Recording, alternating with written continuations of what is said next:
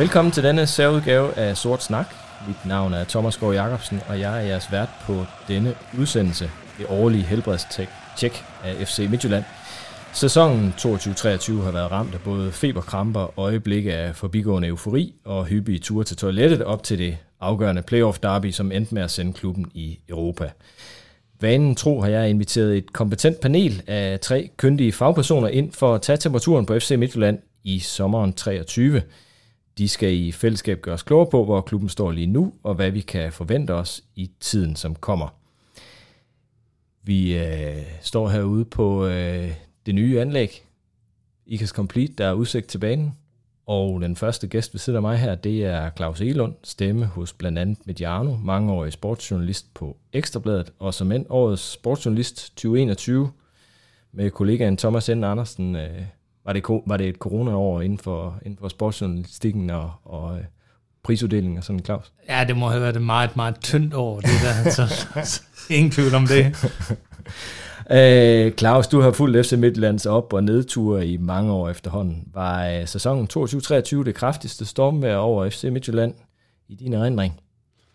Øh, hvis jeg må tillade mig at sige øh, i øh, nyere tidsregning, det vil sige øh, i øh, Benham-æren, så, øh, så ja, hvis, øh, hvis vi øh, kigger helt tilbage over den lange, gloværdige historie siden 1999, så nej, bestemt ikke. Der har været væsentligt øh, vanskeligere år, hvor, øh, hvor både nedrykning har truet, hvor der har været øh, opgør i, øh, i ejerkredsen, og der har også været øh, truende konkurser og, og, og falderede ejerskaber. Så nej, øh, men, men set i Benhameren, bestemt.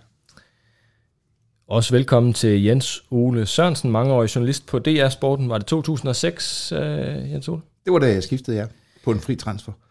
Fast dem i radioen, øh, som jeg sagde til dig før, jeg husker det fra, når jeg var nede og vaske min forældres bil og støvsuge om søndagen, så var det, så var det til lyden af Jens Ole Sørensen.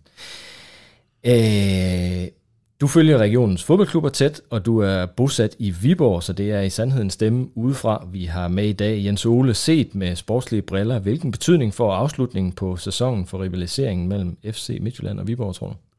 Jeg tror i hvert fald ikke, at rivaliseringen den bliver mindre. Den lever i bedste vengående. Og så var der selvfølgelig den her øh, Øh, skandaløse og triste, triste afslutning, hvis vi kan sige den, fordi det er det, der står klarest i blikket for os, at en tosse fik lov til at ødelægge det for de knap 10.000 andre, der godt kunne finde ud af at opføre sig ordentligt inden for rammerne. Det er jo trist, og det er sørgeligt. Lige så trist og sørgeligt, som den gang 20 tosser for Herning og IKAS sat ild til stort set alt på nær sig selv og angreb politiet til en pokalkamp, og vi kunne blive ved med at spole videre. Det er jo ofte det der med de få, der ødelægger det for de mange, men rivaliseringen, den lever upåklageligt videre. Jeg er nødt til lige at spørge, du bor i Viborg, og vi skal have lidt til vores øh, midtjyske fans her. Hvordan har stemningen været i byen efter den der playoff-kamp? Har den været dårlig? Den har været fattet øh, fordi øh, Viborg ramte langt, langt over det mål, som de kunne forvente med det budget, de havde, med det spillermateriale, de havde. Og var sindssygt, de var ked af det, da de, skal vi ikke bare sige, af omveje ikke får den bronzemedalje. Det er noget med et mål, der ikke blev dømt, og et straffe, der blev dømt, og det kunne have været det modsatte fortegn. Og så lige den der nyere hugget mod FC Midtjylland på hjemmebane, der koster den pladsen i Europa. Men, men efterfølgende, så har jeg også lige været ude på anlæg her forleden. De, de er fattet, og de kigger fremad, og de er jo meget stolte af den sæson, de fik spillet. Det er jo mig en lille smule, men uh, tak, for, tak for den uh, reportage. Endelig kan jeg byde velkommen til endnu en kendt stemme, nemlig Sort Snaks egen Kent Nielsen. Kent er Midtjyllands tid som næsten ligeværdig modstander til FCK forbi, tror jeg. Nej, det, altså det tror jeg ikke. Altså det er klart, at øh, det er ikke ligefrem gået fremad, siden vi for to år siden kunne fejre et øh, ret suverænt mesterskab, og sådan med en vis øh, tyngde kunne snakke om, at øh, jamen, det var måske muligt at udfordre FCK ved, ved det med tronen, den her danske øh, fodboldtrone. Der er det klart, at øh, der er vi ikke lige, lige nu. Der er fokus et andet sted. Den her syvende plads er selvfølgelig et, øh, et knæk for, øh, for selvforståelsen. Øh, men jeg forventer også, at det knæk, det prøver vi at slå, slå rigtig, rigtig hårdt tilbage på. Og jeg kan jo citere en uh, Lønge Jakobsen, som er, er, er tidligere fodboldboss i en tidligere Superliga-klub, uh, som sagde, at det, det er ret godt, at vi har uh, Midtjylland, uh, fordi det er eneste, der kan udfordre FCK, vi andre kan ikke. Så den rolle går ud fra, at vi påtager os igen. Velkommen til alle tre. Tak for svarene på mine infospørgsmål. I det her program skal vi som sagt kigge både frem og tilbage. Vi har inddelt programmet i øh, fem temaer. Det første, det hedder sæsonen 22-23, den er vi nødt til at snakke om. Så vil vi gerne tale lidt om øget konkurrence i Superligaen. Vi vil gerne tale om det brandvarme spillermarked. Så har vi en linje, der hedder struktur og ejerskab. Og så til sidst et blik mod 2024. Så status FC Midtjylland. Verdensklasse. Lad os indlede med at skrive gravskrift over sidste sæson. Sportsligt er det nu hugget i sten, at FC Midtjylland i 2022-23 tangerede sin dårligste placering nogensinde med en syvende plads. Distanceret af Viborg, Jens Ole, og for første gang nogensinde af AGF. Det skete med den formodentlig dyreste trup i klubbens historie. Her i bagklogskabens klare lys. Vi har allerede forsøgt at sætte nogle ord på det i, i vores podcast, og det er der også andre, der har forsøgt. Men øh, prøv lige at summere op for os, øh, Claus Elund. Hvad var det, der gik galt for FC Midtjylland sådan i, i korte træk? Jamen, øh, det var vel, at øh, der var en slingerkurs, der, øh, der blev øh, fortsat en, øh, en forkert øh, træneransættelse. Øh, væsentligt øh, mere forkert end ansættelsen af Bo Henriksen, vil jeg påstå. Øhm, og så øh, var det vel også, at, øh, at man, øh, man glemte lidt, hvordan at AS Midtland spiller en god sæson, og AS Midtland, de skal altså i gang, øh, de skal ud af starthullerne øh, fra første færd. Øh, de kan ikke, øh, når AS Midtland har en god sæson, så er det fordi, at de har, får en øh, god start. Og, øhm, og det, det kunne de ikke rette op på. Øh, de, de kan ikke spille sæsonerne på den der måde, hvor at man ligesom skal accelerere dem. Øh, de skal op i fart fra start. Er du enig i den uh, diagnose, Jens Ole Sørensen? Jeg synes jo, der, der, der er flere ting, fordi problemerne begyndte vel ret beset allerede at opstå sæsonen før. Altså Bo Henriksen havde sin måde at tilgå øh, det at træne et fodboldhold, det er at være manager for et øh, fodboldhold på, og man fortsætter sig ind i den nye sæson. Øh, da man så forholdsvis hurtigt bliver klar over, at det er ikke den her vej, vi skal gå, så, øh, så fyrer man ham og begynder at lede efter en ny træner. Der var lige et lille øh, mellem, øh, hvad hedder det, spring der, men, men, men da man så ansætter Albert Capellas, så, så, så, så ansætter man med sort efter hvid i forhold til, hvordan man tænker fodbold, hvordan man øh, vil spille fodbold. Og udover det, så giver man jo simpelthen øh, Albert Capellas lov til at arve to møgsager på målmandsposten, om Pione Sisto, der ville eller ikke kunne, og så kunne han løbe hurtigt, så kunne han langt, han kunne i hvert fald ikke spille fodbold. Der var mange ting galt. Det overtager han, men Albert Capellas havde jo sin strategi og sin øh, fodboldfilosofi, og den ligger bare milevidt fra mange af de dyder FC Midtjylland, de øh, kendetegner sig ved at spille fodbold på. Både individuelt, hvordan positionerne skal agere på banen, men også hele tanken om, hvordan man, man spiller fodbold. Så, så det var et, altså, jeg noterede mig, jeg kan huske, jeg, lå, jeg klø, kløede mig i nakken, fordi både Albert Capellas og Claus Steinland, da ansættelsen sker, står og siger, det, vi, vi er godt og vel 100% enige om alt, hvordan det skal være, og sådan noget, og det, det, var, det var de jo ikke. Altså, det, det var jo, jeg, jeg tror, det var et forsøg på at gøre noget. Lad os gøre et eller andet med lidt internationalt snit. Altså lad os prøve at træde et skridt op, sådan, når vi rekrutterer træner, og så happy go lucky. Men øh, det, det gjorde det så ikke. Og det er jo det efterår, der koster til sidst. Men vi skal også lige huske, at indimellem alt den her tristesse, så sidder jeg jo stadigvæk og får kuldegysninger, når jeg oplever den fantastiske halvvarme torsdag aften. I ved godt, hvad det er for en, jeg snakker om. Altså, den der Lazio-kamp. I virkeligheden, den Lazio-kamp er vel er vel den kamp, der gør, at man ikke siger, at det har været en gennemført katastrofe, selvom man ender med at kvalificere sig til, til Europa. Den har godt nok skygget over mange dårligdomme. Jeg skulle lige til at spørge, Kent, øh, altså vi spiller en ringe kamp 1 i græs i det her europæiske gruppespil, og inden da sniger vi os videre mod Larnaca øh, nede på Kyberen, et hold, som, som jeg ved ikke, om vi skal slå dem øh, 99 øh, ud af 100 gange, som Thomas Berg sagde sidst her om Progress Niederkorn og Kosovo, men men det er et hold, vi skal slå, lad os sige 70 ud af 100 måske. Du ryster på hovedet. Ja, øh, for du er ved at tale vores europæiske ting ned her. Skal vi tale Larnaca? Altså, de kvalificerede sig faktisk, det var i første runde, vi mødte, eller hvad det hedder, tredje. De skulle gennem tre runder mere. De kvalificerede sig hele vejen til, til Europa League, hvor de så ind på tredjepladsen. Så øh, gik de faktisk en runde videre efter nytår, og blev så slået ud i, øh, i 8. mod West Ham i Conference League. Så det der med at sammenligne med Progress Niederkorn er sådan lidt en, altså, så har man ikke respekt for, øh, for det hold, øh, og hvad det var. Det var faktisk et ganske udmærket øh, fodboldhold, kan man sige.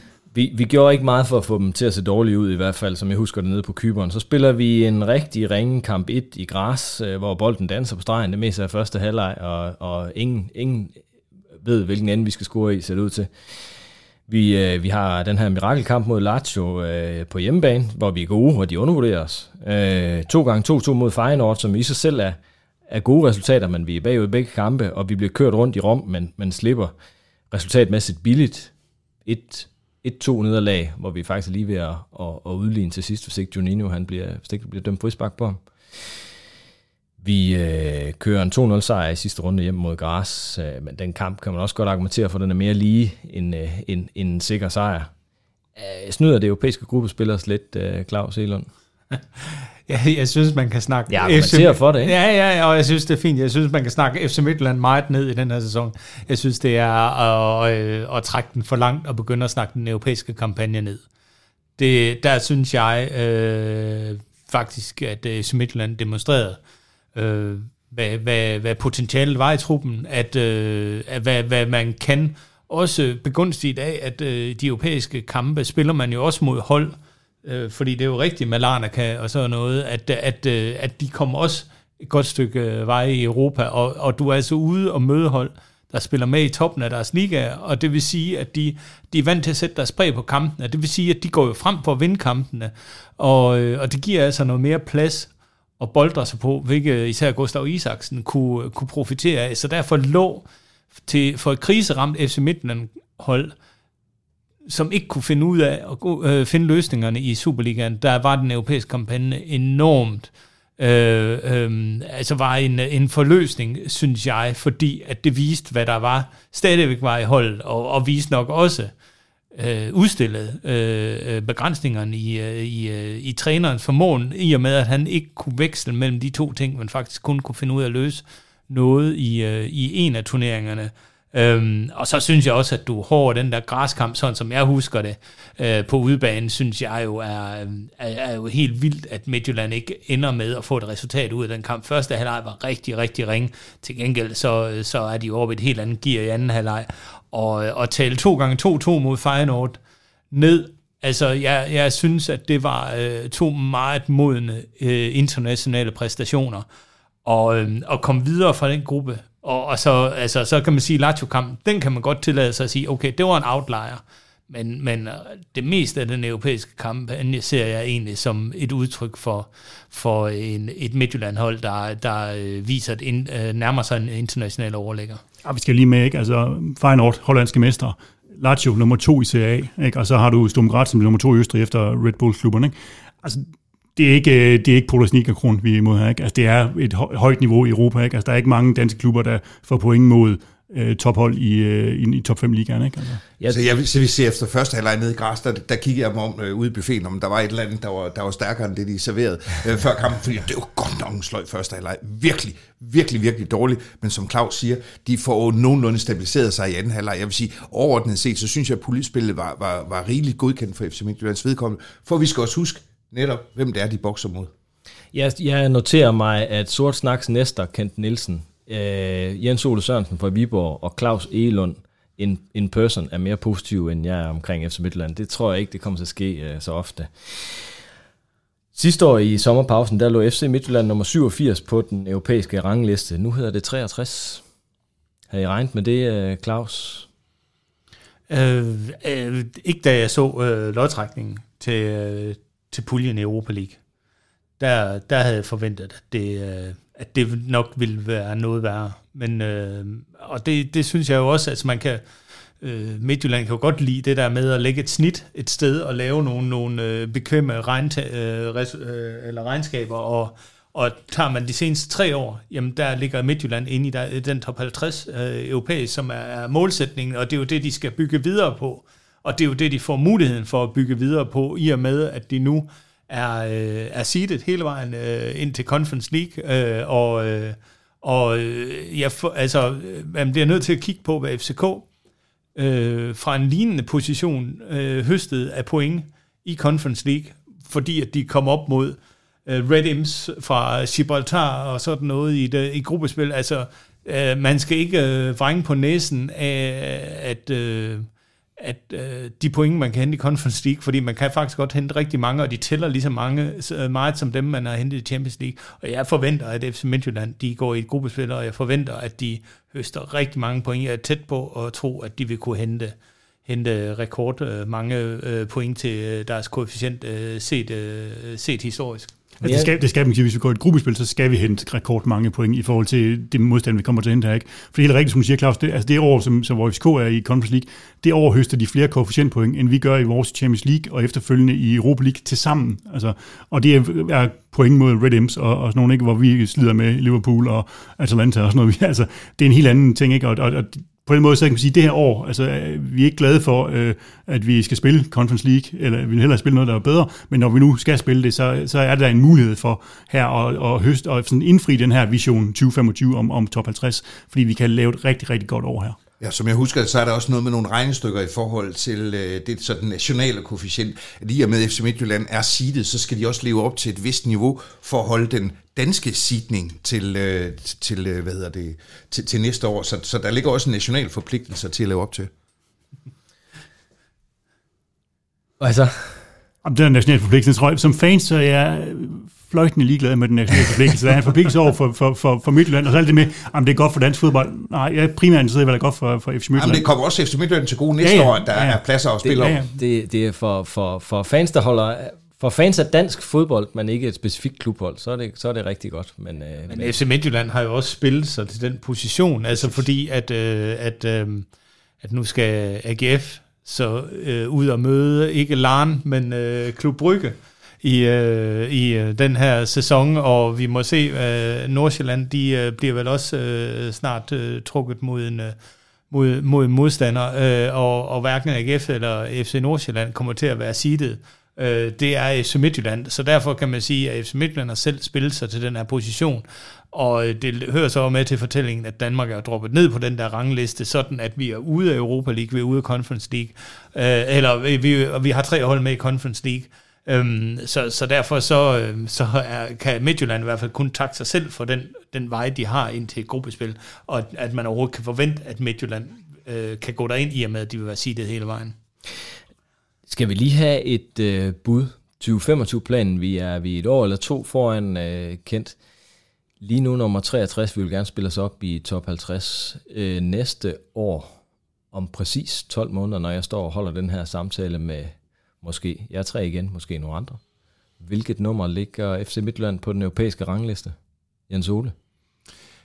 Øh, jeg, jeg tror, de er over snus til den der top 50. Jeg tror også, det er sværere at øh, kravle de sidste 13 pladser op, end det har været at kravle pladserne fra, hvad var det, 87 øh, og op til, til, til, til 63. Men med, med, en, med, en, med, med en præstation i Conference League, først kval, derefter gruppespillet, og det, der måtte komme bagefter der, så, virker, så synes jeg, at det, er- det virker inden for det realistiske, at de når en top 50. Jamen, jeg er helt enig, helt enig. Altså, hvis vi kvalificerer os til gruppespillet, og det, der er altid nogle lodtrækninger, man får være uheldig og sådan noget, ikke? Men, men generelt så burde vi få favorit hele vejen ind. Og hvis vi gør det, så vil jeg også forvente, at vi ligger i, øh, lige omkring top 50 næste år. Sætter du, sætter du nummer på, Claus? Altså, det- jeg har desværre ikke været nede og dissekere med, hvor mange af de her hold, der ligger over i Midtjylland, der stadigvæk er med, fordi det er jo klart, at der er, no, der er nogle russiske hold eksempelvis, som må ligge højere på ranglisten, som jo ikke får point, øh, og, øhm, øh, og så, så er det så et spørgsmål, om der ligger nogle hold øh, fra større lande, som ligger lige under. Så jeg kender ikke ranglisten så, så specifikt, men altså hvis, hvis, vi, øh, hvis jeg køber Kents argumentation om, at FC Midtjylland skal sætte et rekordantal mange øh, point på, ind på det europæiske regnskab øh, ved at gå i, i et Conference League gruppespil, ved at tage den lange vej, altså igennem alle kvalifikationskampene, så bør logikken tilsiger, at så må FC Midtjylland være tæt på top 50. Sådan. Så jeg siger 49. Sejre har som regel mange fædre, mens nederlag er forældreløse, siger man. Hvis vi alligevel skal have placeret øh, aben, hvor skal vi så pege hen, når ansvaret for en, en generelt skidt præson, øh, øh, sæson godkendt i Europa bevares? Lad os, lad, os, øh, lad os sætte streg under det. Nu har I forsvaret det europæiske gruppespil. Men hvem har ansvaret for en, en dårlig sæson i, i Superligaen, Jens Ole? Er det ikke sådan, at øh, når virksomheder er i krise, så ender øh, pilen altid øh, på, øh, ved at pege på chefen? Altså, det, det, det, det er jo der, den ender. Så kan man diskutere, om øh, chefen hedder træner, eller sportschef, eller assisterende sportschef, eller øh, administrerende direktør, eller bestyrelsesformand, men, men den må altid pege opad, fordi beslutningerne er blevet taget op fra og ned, og det er det resultat, vi så. Og det resultat, det tror jeg ikke, vi kan blive enige om, øh, uenige om her omkring bordet. Det resultat, vi så i Superligaen for FC Midtjylland, det var langt under godkendt, og det, at det ender med en europæisk kvalifikation, er det vel det bedste udkomme, man kunne få af sådan en sæson her. Men jeg synes, der, jeg synes, der var mange ting i det. Øh, en ting, jeg godt vil gribe fat i, jeg, jeg synes, der var, der var spillere, der ikke præsterede det, jeg havde forventet eller det, de burde præstere i forhold til den ancienitet øh, og den øh, plads, de har i, i lønstrukturen på holdet. Det er en ting af det. Noget andet synes jeg, det der trænerskifte, det er der simpelthen blevet noget åh, det blev simpelthen så tumultarisk. Og man havde sådan en eller anden, jeg vil selvfølgelig tage det lidt humoristisk at sige, man vidste aldrig, hvad man kom til. Altså, det kunne ende med både det ene og det andet og det tredje. Og så var der nogle ting, der, der, der begyndte at blive bedre, og så blev det dårligt igen, og så videre. Jeg, jeg, jeg synes, det overordnet set har været en rodet sæson, og vi kan kun placere øh, ansvaret et sted, og det er, det er øverst i hierarkiet. Jamen, øh, hvis, altså det, jeg, jeg er fuldstændig enig. Altså, fordi det kan godt være, at Midtjylland bryster sig af et, øh, et fladt hierarki, og der sidder meget, mange omkring borgerne og sådan noget der, men, men øh, folk, der har en tendens til at, at fremhæve fladt hierarki, øh, og, og, og goderne ved det, er som regel dem, der sidder og, øh, og profiterer af det. Fordi at der, der, der findes jo ikke et, et flat hierarki. Der findes selvfølgelig mulighederne for at lytte på folk. Øhm, og så, men der er jo en, der træffer beslutningerne, og der er en, der trykker på knapperne og, og, og samler de informationer sammen. Og, og derfor så, øh, øh, øh altså, så, så, så er det selvfølgelig Claus Steinleits ansvar, det der, det der er, er foregået. Men jeg synes også, det er Claus Steinleits ansvar, at, øh, at man øh, så ender med at ansætte Thomas Thomasberg. Øh, så på den måde, så, så øh, vil jeg så sige, at, at øh, hvis vi tillader os at slå de to, seneste to sæsoner sammen under et, og, og kalde det sådan lidt en... Øh, en forvirret periode efter øh, Brian Priske, hvor man, hvor man fraviger øh, nogle principper, eksempelvis går væk, altså bevæger sig længere væk fra, øh, fra det øh, med at have folk omkring holdet, eller fra klubben ind omkring holdet, øh, og, og man ender jo under Capellas øh, faktisk øh, for første gang slet ikke at have nogen øh, FC Midtland folk inde, inde i trænerstaben, sådan som jeg husker det. At man så ender på Thomas Thomasberg, jamen det synes jeg så i hvert fald, øh, så, så, så køber man, øh, den gode Steinlein sig lidt afladet på den konto, fordi så, så synes jeg i hvert fald, så har man ikke, så har man ikke helt mistet fornemmelsen af, hvad FC Midtland er for noget.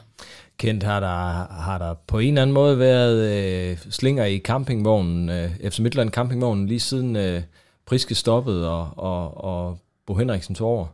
Ja, ja, det synes jeg ikke, der er nogen tvivl om. Altså, jeg tror, vi var mange, der jo i sin tid undrede sig over ansættelsen af Bo Henriksen, øh, at han skulle være den rigtige. Og der valgte man ligesom, fordi man synes, der under Priske var nogle udfordringer med kulturen og hvordan det foregik på holdet, så ville man have en, der ligesom var øh, en god mandskabsbehandler, så tog man ham ind, Øh, og så tænkte man, man kunne sætte nogle andre ind, nogle assistenttræner ind, der kunne hjælpe ham med det taktiske, og så, så fyrer man ham, og så går man, som jeg tror også Claus beskriver, helt over en anden grøft med, øh, med, altså med Capellas, øh, hvor man tager en, altså, altså det er stadig for mig noget af det, jeg undrer mig mest over, det hvordan kom man til den beslutning og sige, det er ham, vi skal have? Hvordan er det, altså fordi man, da man sælger projektet der man, der, med Capella, så er det også noget med, at han skal gentænke hele måden, Midtjylland skal spille på. Det skal gå helt fra Nigeria, Akademiet og så op. Det er Capellas, der skal stå i spidsen for en ny, altså den nærmeste FC Midtjylland-version, et eller andet, han skulle stå for, ikke? Og det har man altså en træner, som er fuldstændig uprøvet. Altså han har aldrig nogensinde været seniortræner for et, øh, øh cheftræner for et seniorhold på det tidspunkt. Øh, og så laver man parallellen, som jo er meget øh, sådan ikonisk i Danmark, til, til Roy Hodgson i FCK og sådan noget, ikke? da han kom og satte styr på det. Og, men man glemmer bare, at Roy Hodgson havde 25 års trænererfaring, da han blev ansat i den stilling. Og det havde Capellas altså ikke. Og jeg, jeg, jeg forstår det slet ikke, man, man tager det valg. Jeg havde det fuldstændig lige sådan. Jeg kender en, en meget klog kvinde, der engang sagde til mig, hvis man ikke tør blive i processen, så lad være med at sætte gang i processen. Fordi hvis vi nu leger, hvis nu at, at man havde tur at blive i Capellas-processen og gøre det færdigt, lufte ud i truppen, komme igennem to, tre, fire øh, vinduer, få Capellas folk ind, få Capellas tanken til at smitte af ned i akademiet helt til Nigeria og Portugal, og hvor man nu ellers har satellitter efterhånden, England, øh, så, så kunne det jo godt være endt lykkeligt. Men, men jeg tror simpelthen ikke, at man havde forestillet sig, hvor stor øh, et livtag det var med, hvad må det blive, 24 års øh, kultur i, i klubben, og gå en helt anden vej, end man hidtil har gjort? Jeg, jeg tror også, at noget, noget af det, der sådan er vigtigt at, at se på her, altså jeg ved godt, at der, der er folk, øh, også der har siddet i, øh, foran de samme mikrofoner her, og været meget kritisk over for Bo Henriksen. Altså, jeg, jeg synes jo, at det, der er interessant omkring Bo Henriksen, det er jo egentlig, at han bliver ansat til en opgave, der er væsentligt anderledes, end det andre FC Midtland-trænere har været ansat til. Han skal lave en kulturjustering. Men, men, men så ender han med at blive fyret på baggrund af, af data. Ikke? Altså, det, det er lidt som at, at, at se uh, en, en, en lille baby vent, uh, øh, rulle sig tilbage i fosterstilling. Altså, at man, man ændrer simpelthen, man flytter simpelthen målstolperne for, hvad, hvad, er, hvad er Bo Henriksens succeskriterie? Fordi enten har man brug for en kulturjustering, eller så har man brug for en, en træner, som kan, kan, kan, finde ind, uh, kan, kan blive succesfuld inden for rammerne, som det man har defineret som FC, FC Midtlands succeskriterie. Men, men Claus, man behøver jo ikke være sundhedsplejerske for at sige, at det barn, det ikke trives til sidst under Bo Henriksen. Nej, men det gjorde de jo ikke, men, men i hvert fald, jeg synes, det, det, man kan, øh, det, det man kan kigge på, det er, at du kan, du kan sagtens slå ham i hovedet med data. Jamen, det ønsker jeg ikke. Men, øh, nej, nej, og det kan man sagtens, man kan sagtens finde argumentet for, at, at, øh, at Bo Henriksen øh, øh, øh, skulle ud. Men altså, faktum er jo, at hvis man kigger sådan nøgtern på det, så laver han jo et godt slutspil. Øh, vind, taber den første kamp øh, mod, øh, mod, øh, mod, øh, øhm, øh, mod øh, FCK, var det sådan, og, og, øh, og det var vist ovenikøbet på en kæmpe målmandsfejl. Øh, Øhm, og, og går ellers ubesejret igennem slutspillet. Vinder, vinder en pokalfinale. Godt nok bliver FC Midtland meget, meget hårdt matchet af OB i den finale, og, og, og, og spiller også holdet videre i Europa. Øh, men, men data var dårlige. Data var dårlige, og FC Midtland, de skal have en træner, som instinktivt ved, hvordan man får, øh, får øh, succes inden for de øh, øh rammer og, og, og betingelser, som, som Midtjylland har lagt, lagt op.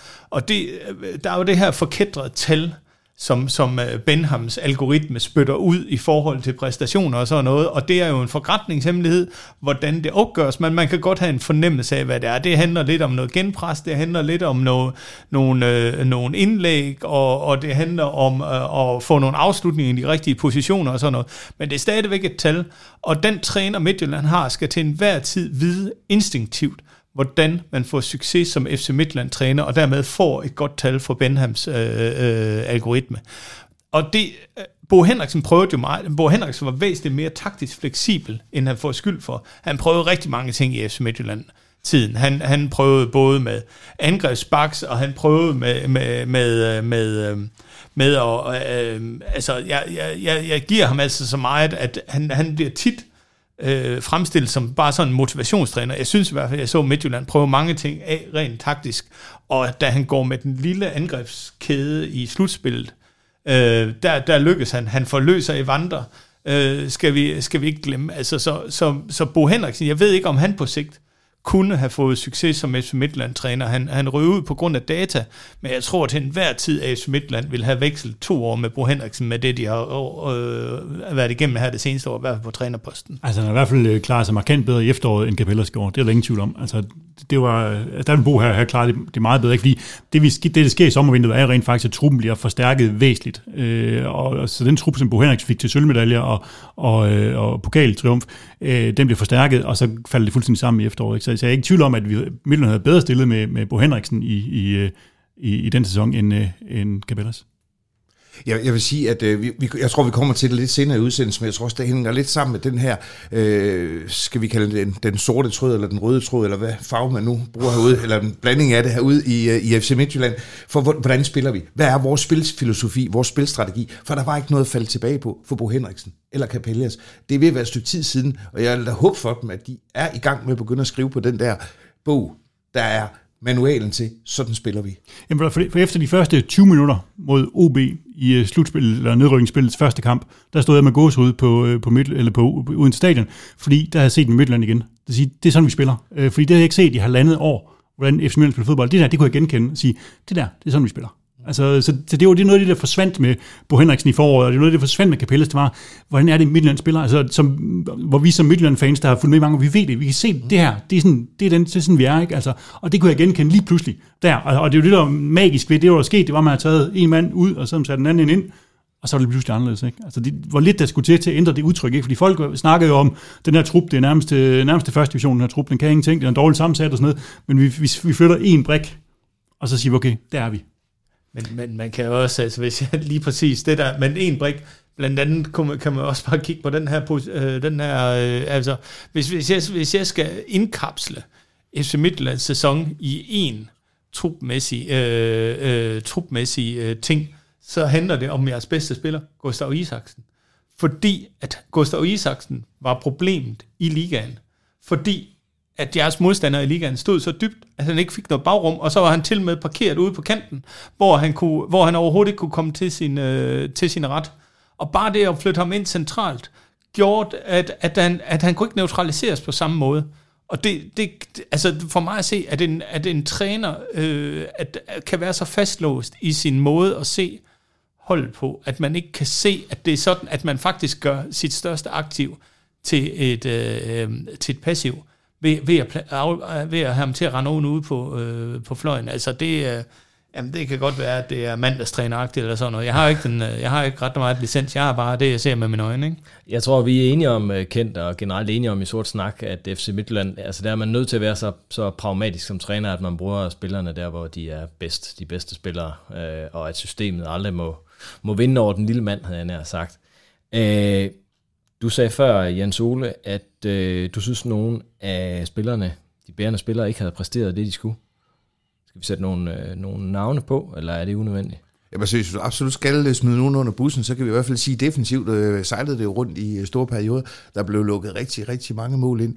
Jeg synes også, at der var nogle offensive kræfter her, det også lidt med trupsammensætning, men havde lavet nogle øh, indkøb, som jo Altså, der manglede ikke superlativ i skoletalerne, når de blev præsenteret på kontrakt, men de viste sig at være øh, på en god dag på bænken, øh, men ikke på, på, på, på banen. Så kan man selv begynde at regne ud, øh, hvem der er, begynde at tale om. Og nogle nøglepositioner, hvor øh, ham, angriberen, der var god, øh, han skulle så ikke være i truppen mere, og så har man sat sig på, at han blev skadet, og hvis han ikke blev skadet, så lavede han rygkort efter 12 minutter på banen. Så der var jo, der var jo mange forskellige ting, men jeg synes faktisk, de største udfordringer var defensivt i nogle store perioder.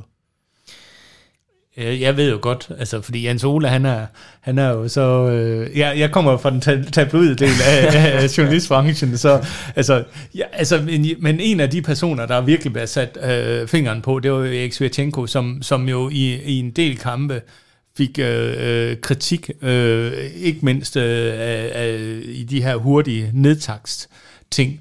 Altså, jeg, jeg synes faktisk, ud fra det, jeg så, mens øh, FC Midtjylland stadigvæk spillede i Superligaen, inden de rykkede ned.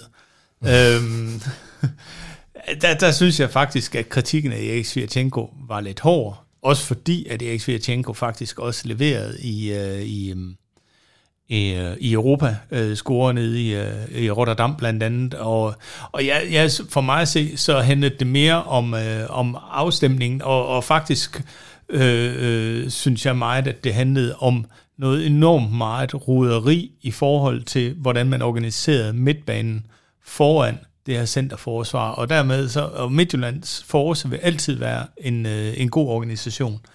Og i en god organisation, der, øh, altså der, der, kan man, der kan man godt få en erfaren øh, forsvarsspiller til at, til at se ordentligt ud.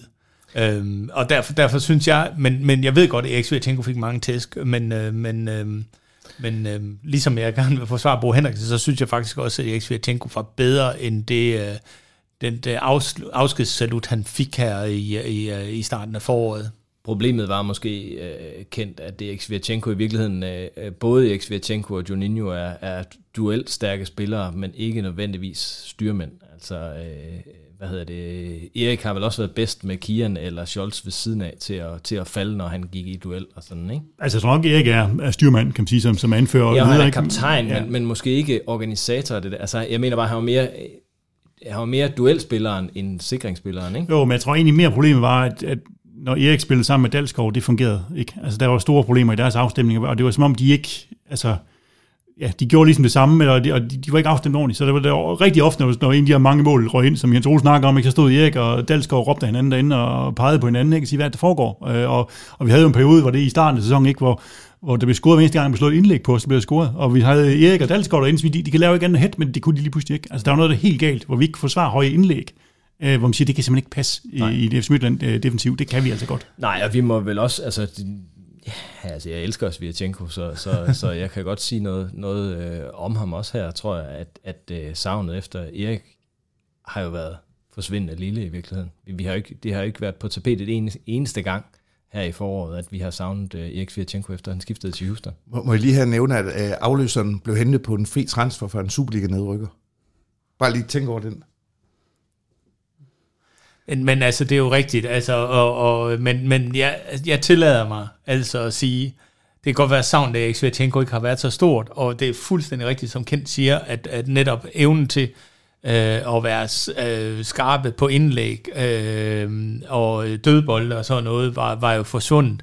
Men jeg synes jo også, at det her, det, når, når, når en centerforsvar skal være skarp til at forsvare øh, indlæg, så handler det jo også lidt om, om der er ordentligt pres på den mand, der slår det indlæg. Altså, så det behøver jo ikke nødvendigvis altid at være den person, der skal have markeringen. Det handler jo så meget om, hvis man giver alt for, hvis, hvis ens pres på boldholder ikke er, er, er stærkt nok, og der, altså, der må jeg bare sige, altså, at, at se den der kamp mod Lyngby, der bliver tabt herude på MSH Arena, altså, jeg, jeg har aldrig, aldrig nogensinde set et FC Midtjylland hold være, så, jo, 3-3 kamp mod Horsens, der, der så jeg noget, noget tilsvarende, være så ring i, øh, i, øh, i sit genpres og i sin, i sin i, være så langt fra at bare til nærmest udfordre en mand med bolden, og jeg har hørt, at ham med bolden, det er faktisk ham, der kan score eller lægge op til mål. Sisto til Anna Poulsen. Jeg tror, han pynser på et langskud. Det gør han. En perle af et hug med det der højre ben. 5-1. Lad os lige nive os i armen her, fordi man sidder lidt med fornemmelse af, at man egentlig sover. At det ikke er virkelighed, men det er det. Og det ved Ståle Solbakken godt.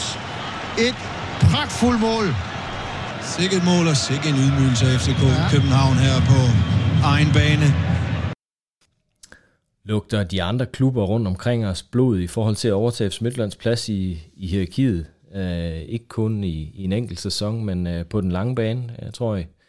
Jens Ole, du bor i Viborg. Hvordan er stemningen i Viborg efter sådan et år, hvor man er sluttet over FC Midtjylland? Det tror jeg, de er vældig godt tilfredse med. Nej, det tror jeg faktisk, det, det ved jeg, de er. Øh, og det, det har de jo med rette til, for øh, Viborg har spillet en fantastisk sæson, og det har de jo ikke gjort, fordi FC Midtjylland har været dårlig. Det er fordi, de har gjort sig fortjent til det, og har været oppe at score det antal point, man plejer at score, øh, for at ligge der på en 3. 4. plads. Øh, Viborg er ikke en udfordrer til FC Midtjylland. Det er de slet, slet ikke nok muskler til, øh, rent økonomisk. Det her var måske sæsonen, så kan vi godt begynde at tale øh, et stykke frem i fremtiden, inden de kan gøre det igen. Men hvis vi lige går lidt sydøst på, må det blive, så tror jeg efterhånden, der er en klub, der begynder at øh, puste sig op til at være en udfordrer til at være den bedste klub i øh, Jylland. AGF har i en lang årrække fået styr på økonomien. Det er faktisk lykkedes dem i op til flere på hinanden følgende år ikke at lave nogen øh, dumme ting, skandaler eller øh, kaos øh, internt. Øh, og nu begynder de at gå døde med også at spille fodbold, hvor de vinder mere, end de taber. Så jeg tror da helt sikkert, at AGF ser sig selv som en første udfordrer til FC Midtjylland. Også fordi vi lige skal huske den lille detalje, at AGF bor kommercielt set det mest attraktive sted i Jylland. Der bor flest mennesker, størst tilskuerpotentiale, størst kommersiel øh, tiltrækningskraft, hvis vi kigger på øh, de sponsorer og øh, investorer, der måske kunne være interessante at få ind i klubben. Så der er der ingen tvivl om. Jeg tror nu ikke, at AGF havde budgetteret med, at FC Midtjylland skulle være dårlig. Jeg tror faktisk, det er bare en del af deres strategi, men øh, der er der ingen tvivl om, at de vejer morgenluft. Og husk lige, de er ved at bygge verdens største stadion. Eller i hvert fald det største i Aarhus, øh, hvad hedder det, så, så, så, som er på vej. Er det det midlertidige stadion, eller det rigtige stadion, du taler om? Nej, jeg tænker på det, det rigtige stadion, okay. der kommer på et eller andet tidspunkt. Altså, der er ingen, tro, der, der er ingen tvivl om, at der, der, er noget, der er noget stort i gang i AGF. Øh, der har været øh, øh, bekymrende få øh, skandalehistorier, efter du stoppede hos Ekstrabladet, øh, øh, Claus om ja, AGF. Ja. Men øh, ser, ser I alle sammen, øh, lad, lad os prøve at holde på det næste emne her med, med konkurrencen i, i Superligaen.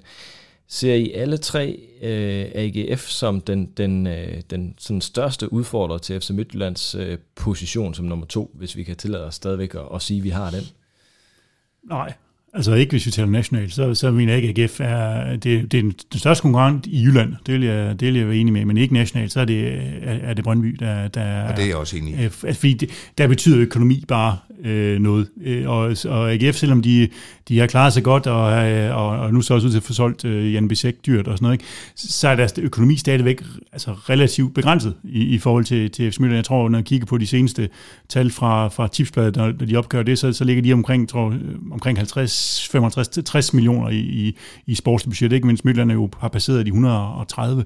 Så der er et rigtig, rigtig stort hul op, stadigvæk ikke. Altså, det, er jo, det er jo Brøndby, der ligger på som nummer tre i, øh, i, i økonomiligaen, og derfor også dem, der har et eller andet... Øh, øh, den største mulighed for at udfordre. Så er det spørgsmål om, hvad deres nye ejere vil og sådan noget, ikke? men de har i hvert fald sagt, med ud, at de regner med, at i det her transfervindue skulle de op på siden af FC Midtjylland. Så jeg synes ikke, altså GF det er lokalt, det er Jylland. Nationalt, så er det, er det Brøndby, der, der, der er mere holder øje med. Ja, og, og vi skal lige huske det der med, det er jo, det er jo en sjov øh, for dem, der, der måske ikke er sådan helt bekendt med fodboldøkonomien.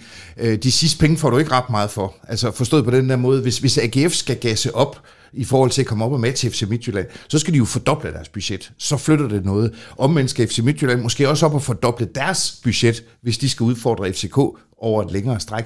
Til gengæld kan man sige, øh, vi kunne bare tage et hold som øh, Lyngby, der ligger med et budget under 20 millioner kroner. Ligger de 5 millioner kroner ekstra på, så kan de faktisk øh, flytte markant på styrkeforholdet på deres trup. Så, og sådan er det jo, at det, det er de første penge, der er de gode penge, og så de sidste penge, det, det er de dyre penge.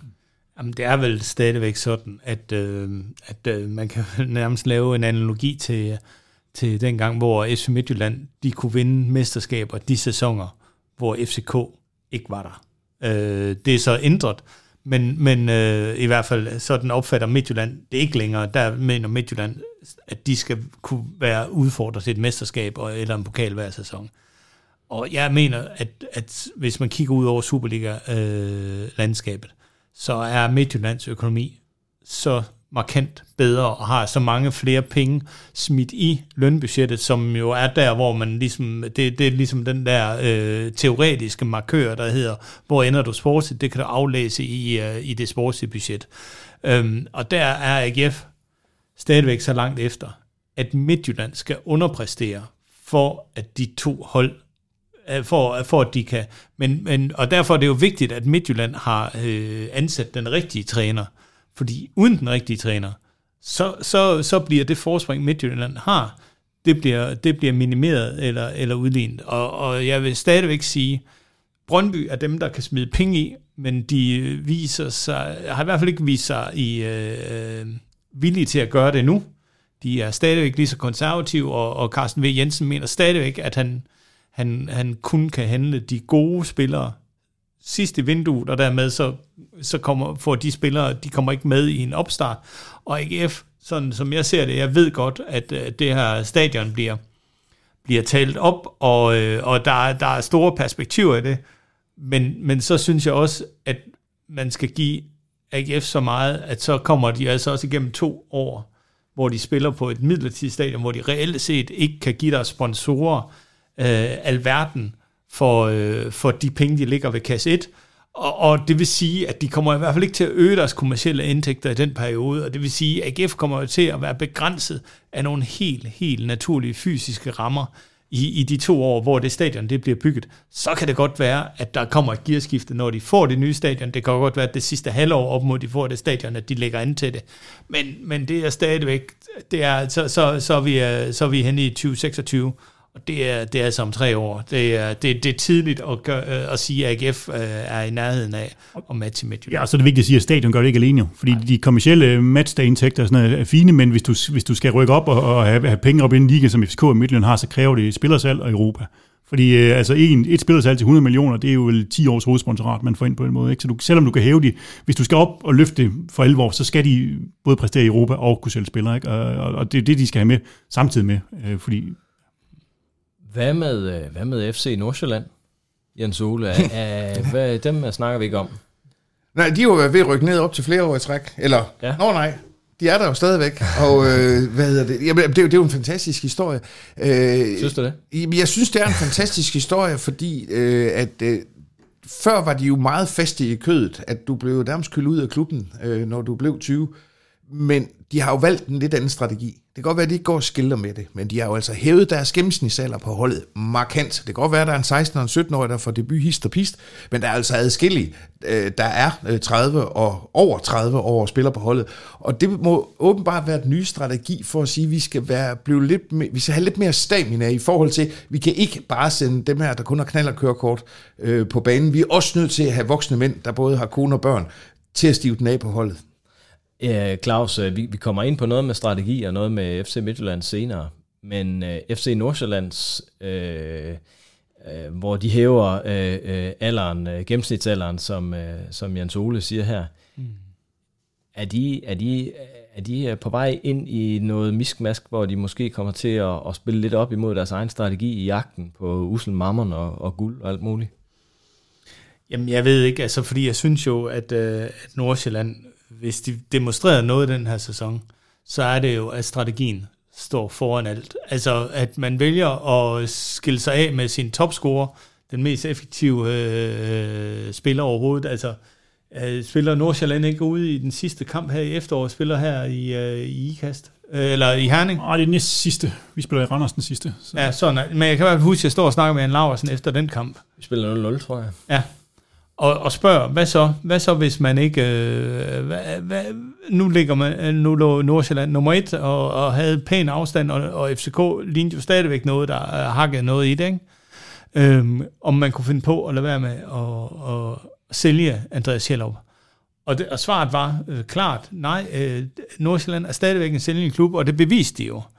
Og så vælger de oven i købet at skifte Flemming Pedersen ud øh, muligvis, er, og Johannes Hoff Thorup har jo, har, havde jo meget at sige i dagligdagen, øh, men, men der, der bliver bare sendt nogle signaler indad til, til truppen. Altså, hvis, øh, som spiller i FC Nordsjælland, så ville jeg, kunne jeg da ikke undgå at have kigget på de to ting, og så, så tænke, okay, jamen, så, så behøves jeg vist heller ikke at, at løbe mig selv helt blå i hovedet, fordi at, øh, at øh, der er nogle ting, der ligger foran, øh, øh, der er vigtigere.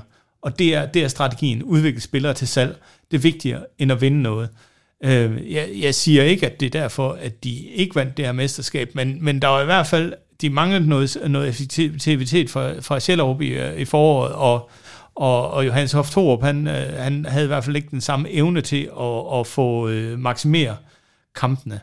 Øhm, er de ved at ændre det? Altså nu har de hentet Tverskov ind, de har hentet Kieran Hansen ind, Erik Marksen er også hentet ind fra samme, øh, samme hylde, men de har jo altid haft de her øh, erfarne spillere. Altså, Målmand. Ja, ja, ja, lige præcis. Øh, men de har haft Patrick til Liga, de har haft Nikolaj Stockholm. Altså, det er, jo ikke, det er jo ikke fordi, at de ikke har prøvet at, at have erfarne spillere og hente erfarne spillere ind. Øhm, øhm, det, det, er, det, det er mere, hvad det er for nogle modeller, rollemodeller, de, øh, og hvad de øh, indtager rolle i forhold til holdet. Men de har økonomi til at gøre meget mere, øh, men, øh, men det er stadigvæk primært et øh, talentudviklingshold, som vil poppe frem en gang imellem. Og det er jeg helt enig i. Jeg ser bare den store forskel fra, da de lå med en vis lemstil i vandskorpen og var ved at rykke ned, og til de så faktisk kommer med i, den, øh, i det gode selskab igen. Der er det blandt andet Kian Hansen, Master Tykosen, øh, hvad hedder han, keeperen? Andreas Hansen. Andreas Hansen, så, som går ind og, og, og stiver skelettet af, og så fylder de på med, med teenager for resten. Men det er også det, der, der er jo forskellen på, om de henter de her rutinerede spillere ind for at vinde noget, eller for at undgå at rykke ned. Ikke? Altså, ja, altså det, hvad er motivationen? Ikke? Fordi hvis vi sammenligner med, med Midtjylland i vinteren øh, 15, ikke? Hvor, hvor de på med mesterskabet, ikke? hvor man nærmest tvinger Sylvester Bund til at blive, og man henter Martin Pusic ind, ligesom lægger på, fordi vi skal vinde her. Altså, det er det signal, man sendte her. Vi vil ikke sælge Sylvester, selvom du kunne sikre, han, han kunne sikre sin familie og alt muligt. Du bliver hak øh, selvom han var pisse sur og alt det, ikke? fordi vi skal vinde. Ikke? Altså, det er jo et andet signal at sende, end, end som du legner op, øh, Claus, siger, men det går nok alligevel, og det er ikke det vigtigste at vinde. Ikke? Og, og det er den fornemmelse, man nogle gange har i Nordsjælland, det er ikke det vigtigste at vinde. Rasmus Ankersen har, har før slået fast, at et markant overskud på transferbalancen, det skulle være vores øh, LaLandia her i Ikaster Herning. Økonomien skulle bygges på indkøb og videresalg af udenlandske spillere og egne talenter fra akademiet i Ikaster og samarbejdsklubben i Nigeria. Nu er der åbnet nyt øh, badeland i Farum, og Brøndby Masterclass leverer også ind imellem med en Jesper Lindstrøm, og måske også en Kvistgård nu her, og så videre. Øh, vi, er jo ikke, vi er jo knap så alene med vores øh, strategi her, som vi måske var for 5-10 år siden, Claus. Øh, ja, og, øh, og Midtjylland er dårligere. til at... til at hov, hov. Ja, men det er, det er det jo. Altså, øh, okay, tillykke med U19-mesterskabet, øh, men, men, øh, men stadigvæk øh, mener jeg jo, at sådan en strategi her skal jo måles på, hvor mange der kommer ind og, og spiller, altså kommer fra, fra akademidelen og kommer ind og spiller.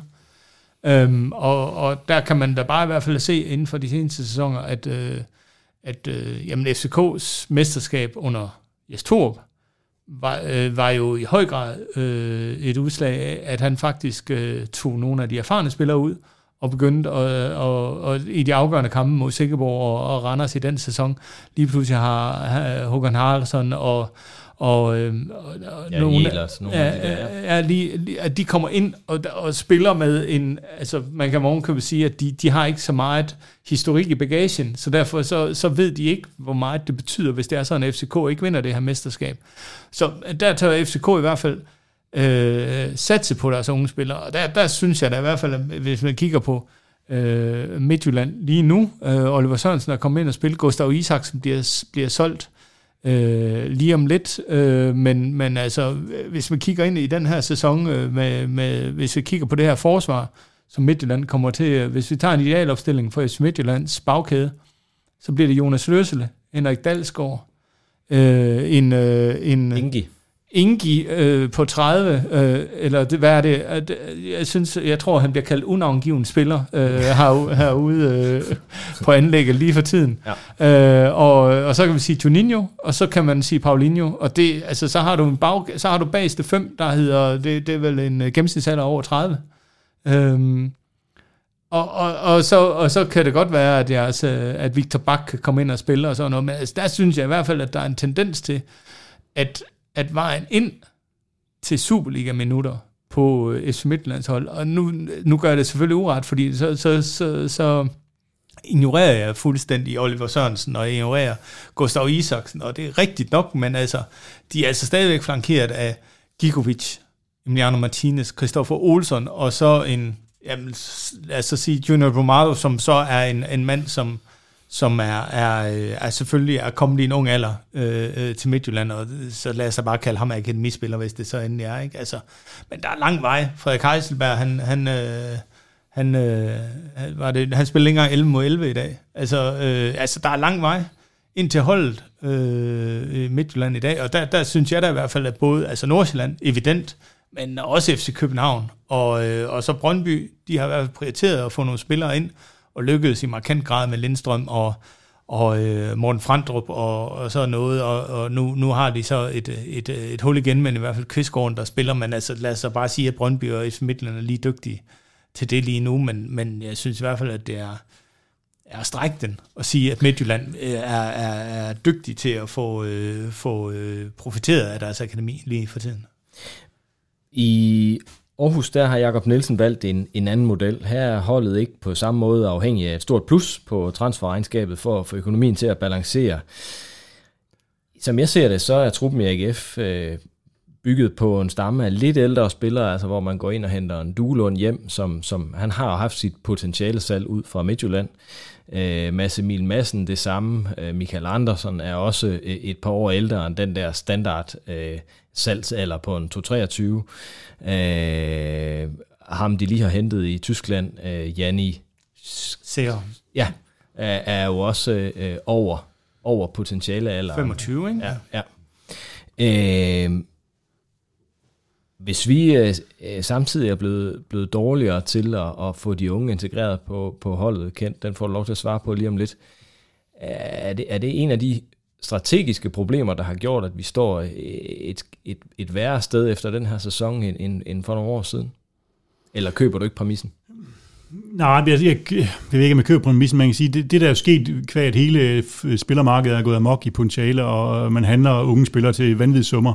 Det gør jo, at, at de lidt ældre spillere bliver forholdsvis billigere, og der får du også en bedre præstation, og derfor er det hul i markedet for klubber, der kan hente øh, 25-28-årige spillere, som du egentlig får meget for pengene der. Øh, men du får ikke det der spillersalg til 50 millioner efter fem kampe, som man kan se nogle gange. Ikke? Og, så hvis du vil have et stabilt hold, så kan du godt øh, få det der.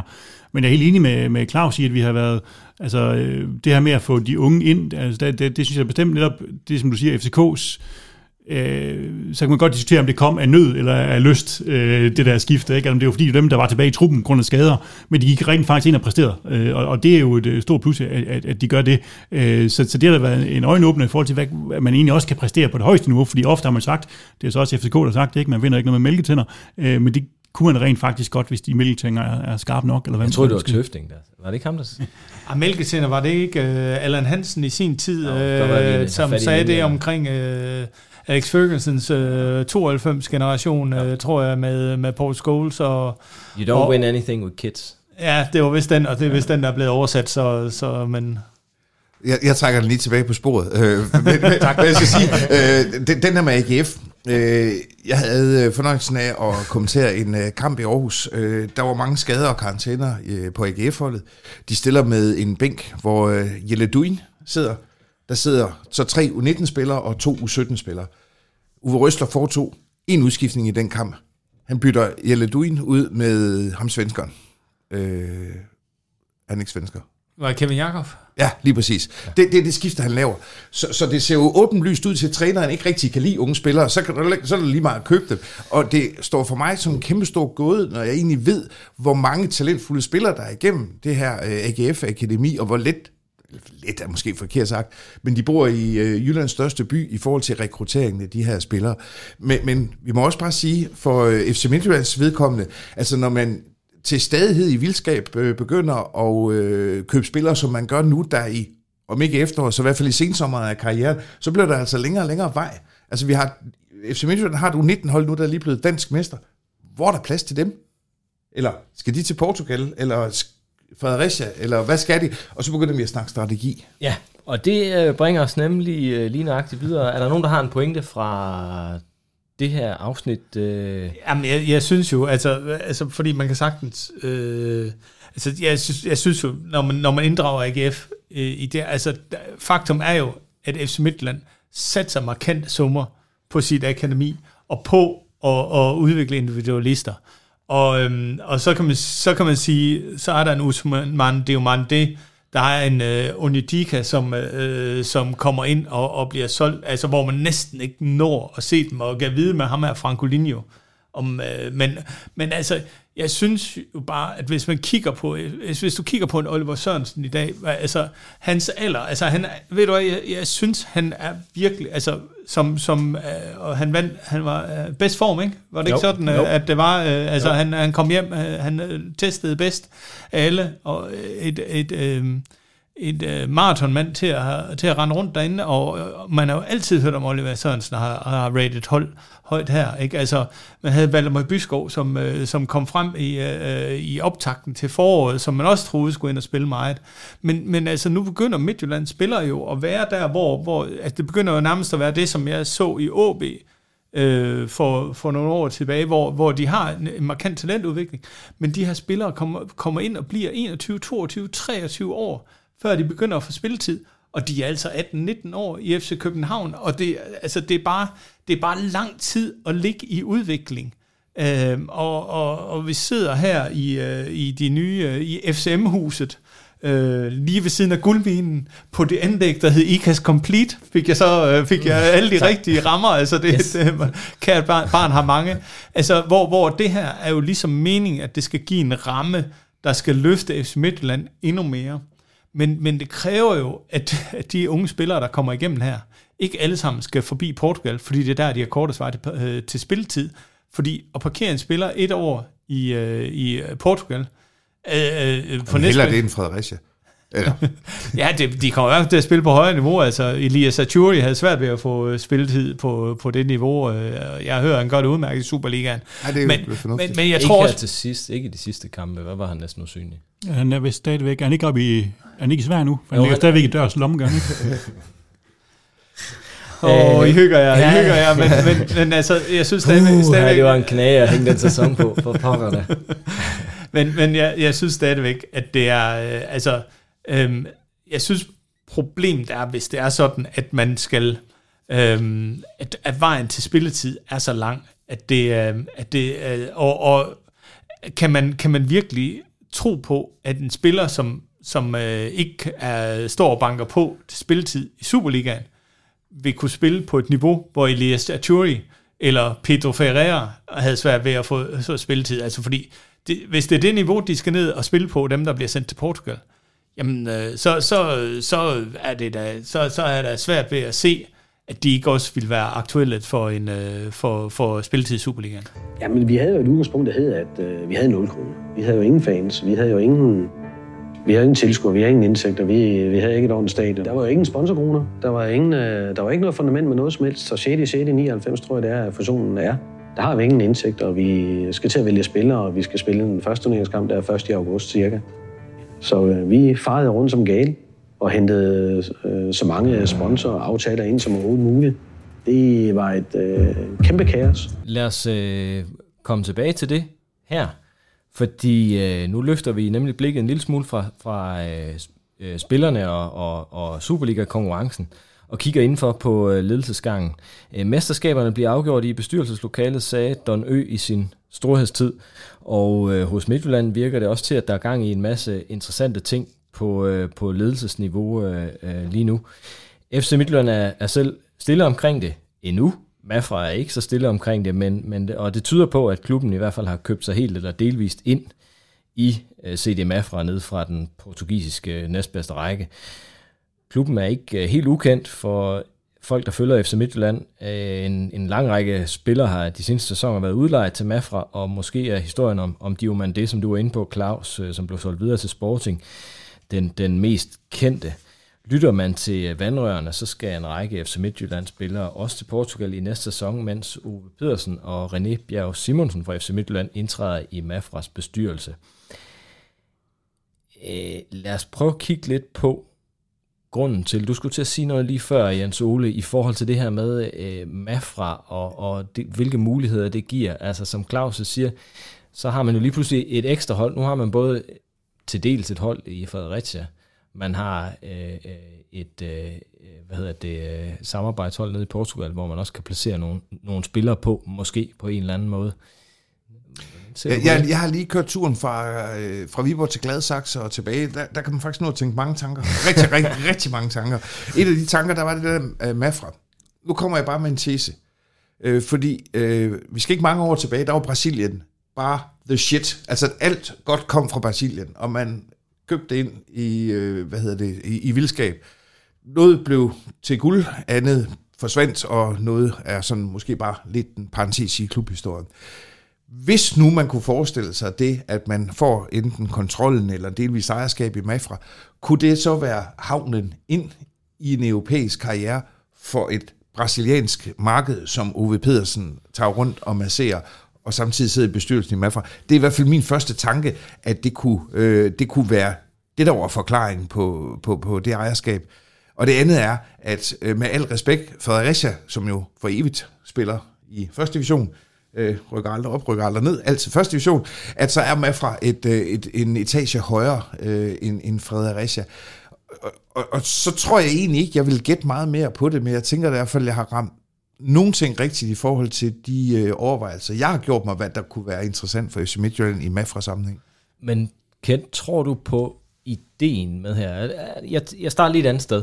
Da jeg i, i onsdag spurgte Svend Graversen øh, i forhold til Oscar Hedvald, øh, den nye målmand, reservemålmand, tør jeg godt at konkludere. Jeg tror ikke, han starter med at slå Løssel af i den første kamp her, træningskampen i morgen. Jeg tror, det er Løssel, der står.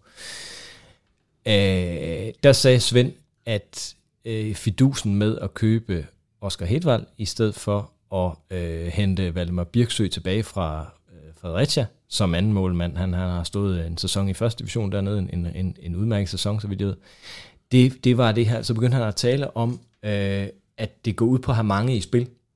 Altså fordi når Løsel en dag stopper, eller vi skal have en seriøs kandidat ind til, til, til målmandsposten, så, så, er det, så er det fint at have øh, mange forskellige hylder at tage fra, og, og mange ligesom i spil, så man ikke skal ud og købe noget nogen steder.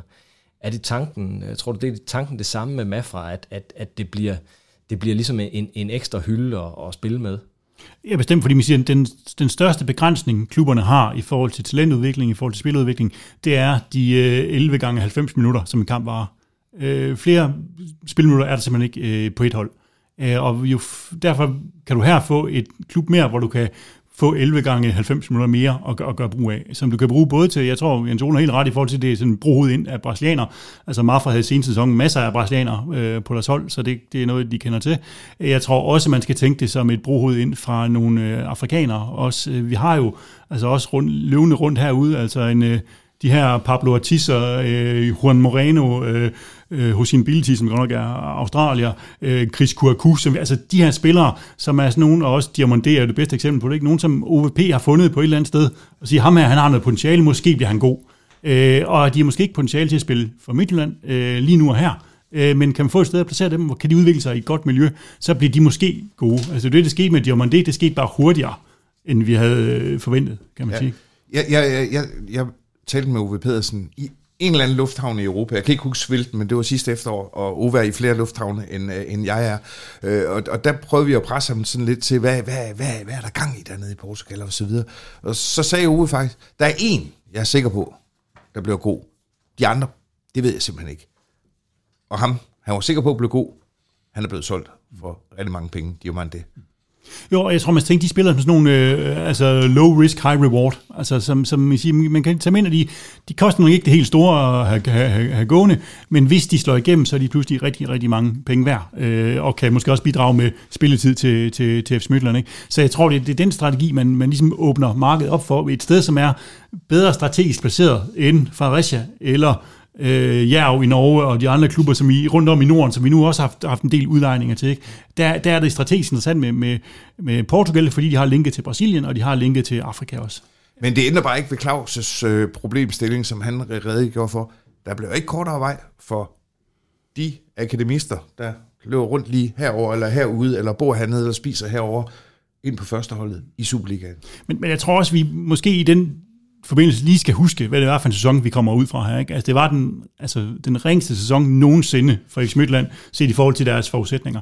Og det er måske ikke den sæson, man smider øh, 3 17-årige eller 18-årige. Der går man måske ud på at, at ræbe sejlen og redde øh, det, der, der er. Ikke? Og der kigger man måske lidt mere i den situation til, øh, til de erfarne kræfter. Det er lidt lettere at sætte en, øh, en Valdemar Byskov ind og få nogle minutter, hvis man får en 3-0, øh, og der er en halv time tilbage, end det er, hvis øh, du, altså, der står 3-2 mod Silkeborg i den afgørende kamp. Ikke? Altså, så jeg tror også, det, det handler også lidt om, hvad det er for sæson, vi har haft med at gøre her, at, at at vi set så få øh, få spilletid for, for de ligger jo i periferien af, af, af, truppen, men de bliver så ikke valgt at få de der øh, indskiftningsminutter, fordi man, man har været lidt, vil være lidt mere sikker og lidt mere liv Remasela, er også mit, mit sådan indtryk. Jamen, altså, jeg, jeg, jeg er ikke uenig, men altså, jeg, jeg, jeg har det bare sådan lidt... Altså, jeg, jeg synes, det... Der, satsningen, eller hvad der nu venter i Mafra, det, nu må vi se, hvordan det, hvordan det spiller sig ud. Altså, øh, jeg, jeg tænker sådan lidt, hvor, hvor, øh, hvor ligger Brentford i alt det her? Ikke? Altså, fordi der, der, der øh, var det ikke mere oplagt at bruge deres øh, U23-hold, øh, til, hvis det er sådan, man, man havde brug for at, at få matchet spillere på et vist niveau. Og jeg vil stadigvæk sige, uanset, øh, nu synes jeg, at, at, øh, at evnen til at scoute og hente spillere fra Brasilien, jeg giver Evander. Det, øh, der skulle en Bo Henriksen til, for at få ham til at, at lykkes. Men, øh, men, øh, men så, så, så blev han også en, øh, en ganske, ganske fin spiller, også en, der har, har en fortjent plads i, FC Midtjyllands øh, historie. Men resten fra Brasilien, altså, øh, og det er det mest scoutede land, og det mest eftertragtede land, altså, øh, hvordan Midtjylland med, med, med en klub i Portugal, hvor, altså, hvad, hvad er det, altså, hvad er det, man, man, man vil, altså, øh, hvis det er det her brohoved, i forhold til de her spillere, altså, hvad er, hvad er det, de skal lære dernede? Altså, fordi de kommer i hvert fald nok ikke til at lære engelsk dernede, fordi de kan stadigvæk rende rundt og snakke på deres modersmål.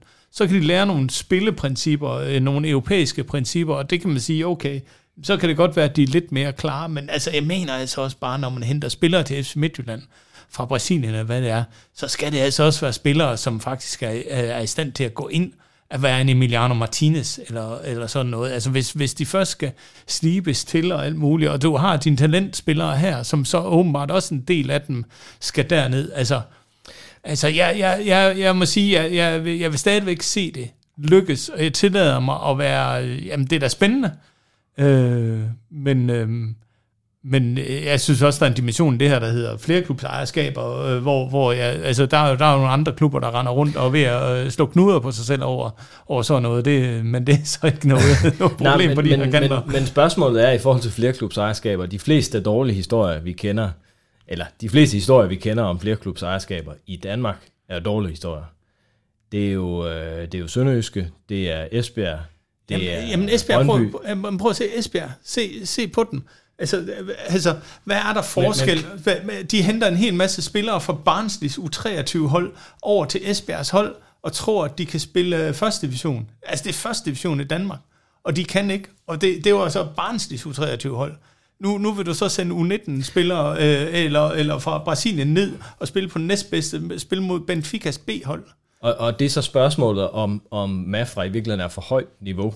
Men så kan det være, at, at de skal til Fredericia i stedet for. Det, det er jo for at få et ekstra trin på den her stige, og forskellen i forhold til Esbjerg og Brøndby og Sønderjyske, skulle jo gerne være, at øh, her er vi ikke øh, nederste trin, eller næst nederste trin i det her ejerskab. Her er vi sådan set, der skulle Midtjylland jo gerne være, være kongeklubben, der står på, på øverste skammel, og kan plukke fra de her forskellige. Altså lidt ligesom, jeg kan sige, vi er på, nu er det ikke så meget, at vi kommer tilbage til Brentford, men, men, men det har jo været vores rolle i forhold til Brentford, at de allerbedste spillere kunne komme i, i spil øh, i Brentford, kendt.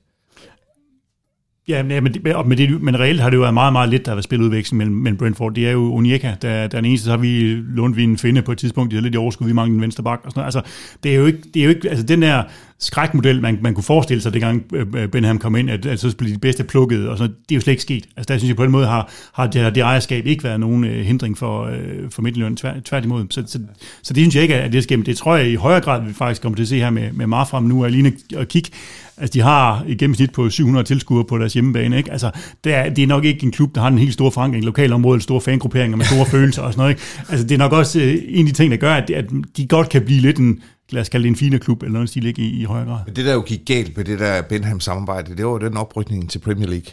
Fordi så bliver springet mellem A-truppen i Brentford og FC Midtjyllands A-trup med al respekt bare for stor, til at der kan ske nogen en til en eller en til to ud- udveksling. Men, men, men Rafa Onyedika eller Gustav Isaksen for den sags skyld, altså hvis, øh, hvis Minte han kan blive solgt til Newcastle, så kan Gustav Isaksen, nu, nu skulle jeg lige til at bande, jeg holder mig for munden, men så, så tror jeg også godt, han kan øh, være en brugbar reserve i Brentford. Øh, ja, ja, altså hvis det, hvis det ender der, altså det... øh, Nu, Så det er vel, det er vel også et valg, man, man tager, at, at Brentford og Midtjylland, Midtjylland er. Altså det er vel også en distance, man laver, Jens Ole. Ja, men, øh, men jeg tænker i bare på, hvis, hvis vi lige spoler helt tilbage til, Ja. vi, vi, lige, øh, vi, vi opfinder øh, det her nye klubsamarbejde, Rasmus Ankersen, og, øh, som jo øh, tænkte mange tanker øh, med folk her i klubben, og med Brentford også. Der, der var tanken jo lidt, at vi havde to klubber, hvor vi jo næsten øh, sådan ved hver transfervindue kunne bytte en håndfuld øh, U19-spillere, U23, U21, altså at man i virkeligheden kunne få de to klubbers spillermateriale til at flette sammen i højere grad, Ja. sådan at man fik det bedste fra begge verdener ud i begge klubber. Ja. Jamen, Jamen, der er jo også det her med, at der har selvfølgelig været nogle store tanker, også omkring øh, talenter, og øh, ja, så jeg ved jo omkring corona, der var, der var ideen jo også, at at øh, uholdene skulle i langt højere grad ud og være sådan nogle rejsehold, altså på samme måde som Brentfords U23-hold er. Øh, altså ud og spille turneringer rundt og sådan noget, men det kom corona, det fik det jo smadret øh, endegyldigt, og, og, og, og det er selvfølgelig klart, at at, øh, at man bliver nødt til at tænke nogle tanker. Altså, jeg, jeg, jeg, det, er ikke, det er ikke fordi, at jeg på nogen måde er sådan dybt øh, øh, kritisk indstillet over, over for det her i Portugal. Du er skeptisk. Øh, øh, men nej, nej, men fordi, nej, for jeg kan faktisk godt lide, at, at, øh, at nu har Midtjylland altid, øh, i hvert fald i Benham-æren, været, været øh, så var de, tidligere var de de frække, og så blev de de innovative, dem der tænkte I fremad. mellemtiden var det også de fattige. Ja, det, Et par gange vagt. Ja, præcis, ikke? De tandløse ulve.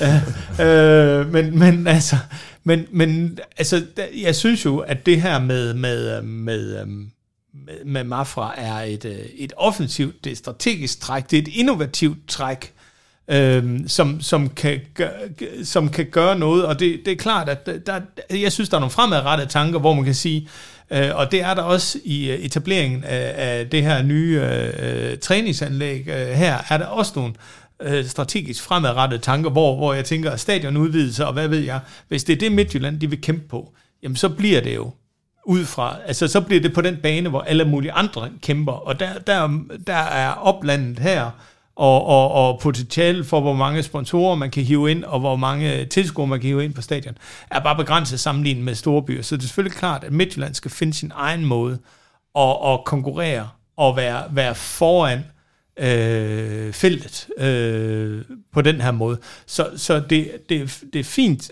øh, og, der, og derfor så... Øh, men, men jeg er bare lidt urolig for, om, om tanken, øh, om, den, om den holder i forhold til at bringe brasilianer op, og hvad skal de dernede? Altså Imam Ashur render rundt lige nu i, øh, i Ægypten, og, og, og lærer ikke at, at snakke engelsk, og dermed vil han være det samme sted. Ikke? Altså, hvad... Ham kommer vi lige tilbage til, og, og jeg kunne også godt tænke mig lige at vende tilbage til det her med, med, med den her mellemstation. Øh, øh, lad os lige prøve at tage den, øh, i, i, i, når vi vender tilbage til, øh, til transfermarkedet. Jeg fik byttet lidt rundt på, så øh, I skal lige bytte lidt rundt på sædlerne i jeres øh, manus, hvis I skal følge med mig. Jeg kommer til at springe over en side, men den tager vi lige bagefter.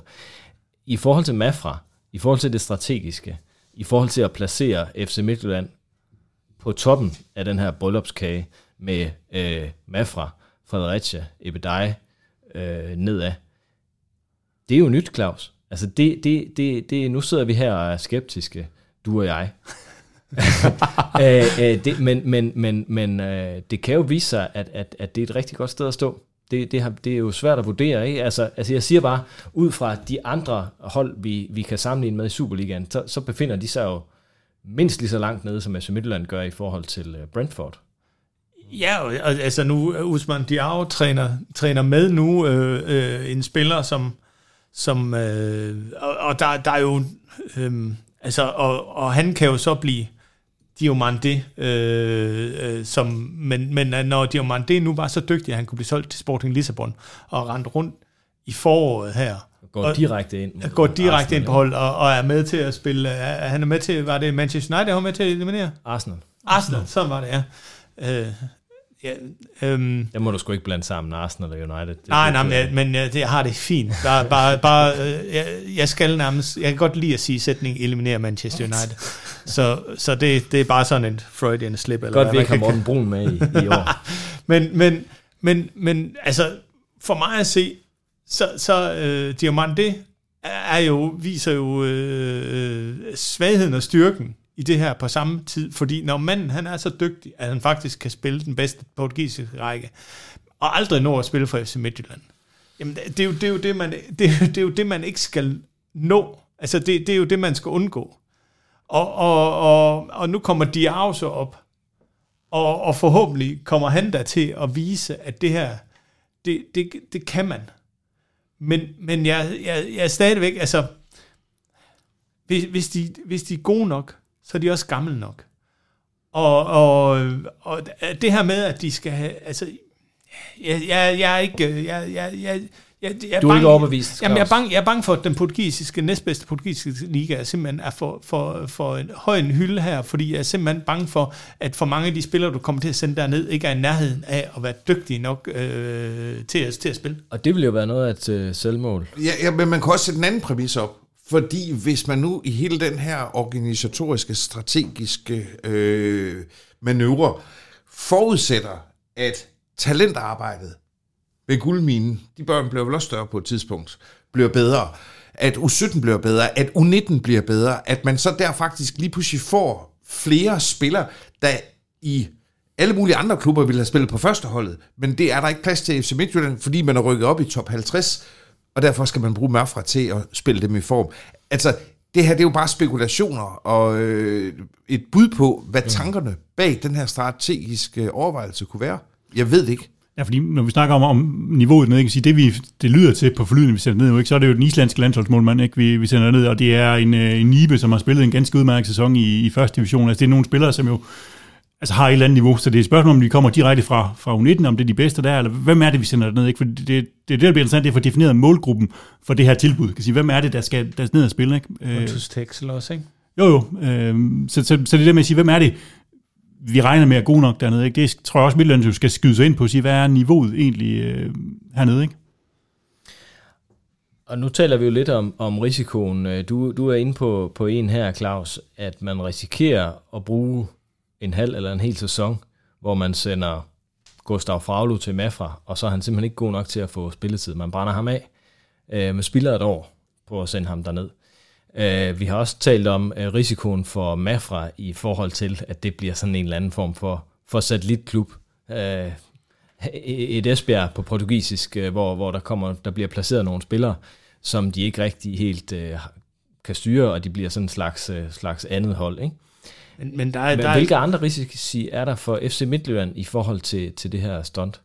Men jeg, jeg vil risici, risici uh, sige, det er, jeg, altså der, for mig at se, er der jo en helt, helt overskyggende grund til, at man vælger at gå ind i, uh, i et ejerskab frem for et samarbejde. Altså, altså nu, nu kalder Mafra det jo et samarbejde, sådan som jeg forstår det, og vi, altså, men jeg går ud fra, Midtjylland har oprettet et selskab, der, er, øh, der har til formål at opkøbe øh, ejerandele i øh, klubber og sådan noget. Så jeg går ud fra, uden at Midtjylland har lagt, øh, øh, kommunikeret noget ud. At, Vi spekulerer bare indtil videre. Ja. Når Midtjylland vil tættere på, altså ikke vil arbejde med, med kun en samarbejdsaftale, men med at have et mere formaliseret ejerskab, så handler det jo også om, at der kommer nye regler for øh, udlejning af spillere. Det bliver, der, der kommer en øvre grænse. Jeg mener, det er tre spillere, kan det ikke passe? Man må lege ud til en klub. Jo, og så er der, men så er der noget med, hvis det er egenudvikler og sådan noget. Der er nogle, ja, Ja. Men i hvert fald kan Midtjylland, hvis de ejer en fodboldklub, så kan de jo sælge de her spillere. Ja. Til Mafra. Øh, og så, skal, så er det et spørgsmål, om det er sådan et Putin-bord, Claus Steinlein, øh, så, så, kan, øh, så, kan, så kan Claus Steinlein, øh, direktøren i FC Midtland, sidde den ene ende, og så kan Claus Steinlein, bestyrelsesformanden i CD Mafra, sidde i den anden ende, og så kan, så, så, så kan han få slidt lidt, øh, lidt, øh, lidt øh, fedt af sidebenene ved at løbe fra den ene ende til- til den anden og sige, hvad skal vi have fra ham her? Jamen, vi skal i hvert fald have 300.000 millioner euro. Ja, det er jo, Og så- det er og så- jo, det er jo Franco Tonka øh, nede i, øh, i Torino-handlen, ikke? Men, men det, det her, det, det, lige mens vi sidder her og optager den her udsendelse, så sker det i Spanien. I alle, se- hvad hedder det, alle, øh, hvad hedder det, øh, topklubberne i Spanien har op til flere fremmerspillere. Altså simpelthen, hvor man går ud og laver, og det, det financial fair play, det kan man så sige om, men man omgår i hvert fald reglerne, og jeg ved det fra en, der selv har siddet og gjort det. Øh, I øh, Getafe, øh, Erik Larsen, som jo var øh, chef scout for Ja. ja. der fortalte jo, at, at det er jo den måde, det foregår. Altså Real Madrid Barcelona har 50, 60, 70, måske 80 spillere løbende rundt omkring, som man så sælger til en klub, og så ligger der så i skuffen en aftale om, at vi kan købe den spiller tilbage for den samme pris inden for de næste to år, og på den måde har de også udvalgt på hylderne. Er det den model, FC Midtjylland nu, vil sige, de tager så styringen i Mafra, men her er vi jo ude i, i, i et helt andet sted, øh, en anden disciplin, der er jo ikke helt af fodbold, men vel business case. Jamen, det er jo, så må man lave et flag eller en banner og sige, hurra, øh, og så kan man fejre, at man nu har sendt 40 spillere til Mafra, eller sådan et eller andet. Det, Vi ved det ikke. Det bliver spændende at se, hvordan det udvikler sig med Mafra. Lad os lige øh, vende øh, Matthew Benham i FC Midtjylland anno 2023. Bliver han, bytter han aktier med øh, Anders Holk Poulsen og Hartland, eller øh, er han helt på vej ud øh, kendt? Jeg tror næsten, det var Claus selv, der begyndte at berette om, om, om, om, om øh, de her, ja, skal vi kalde dem rygter, Claus? du må gerne kalde mig ryggen. Ja. Ej, det var, jeg tror, det var din historie til at starte med, øh, Claus Kent. Hvordan, hvordan ser du på det? Tror du, det er, jeg tror du, Matthew Benham, han fortsat er, er engageret og, og, og, og til stede i FC Midtjylland om nogle år?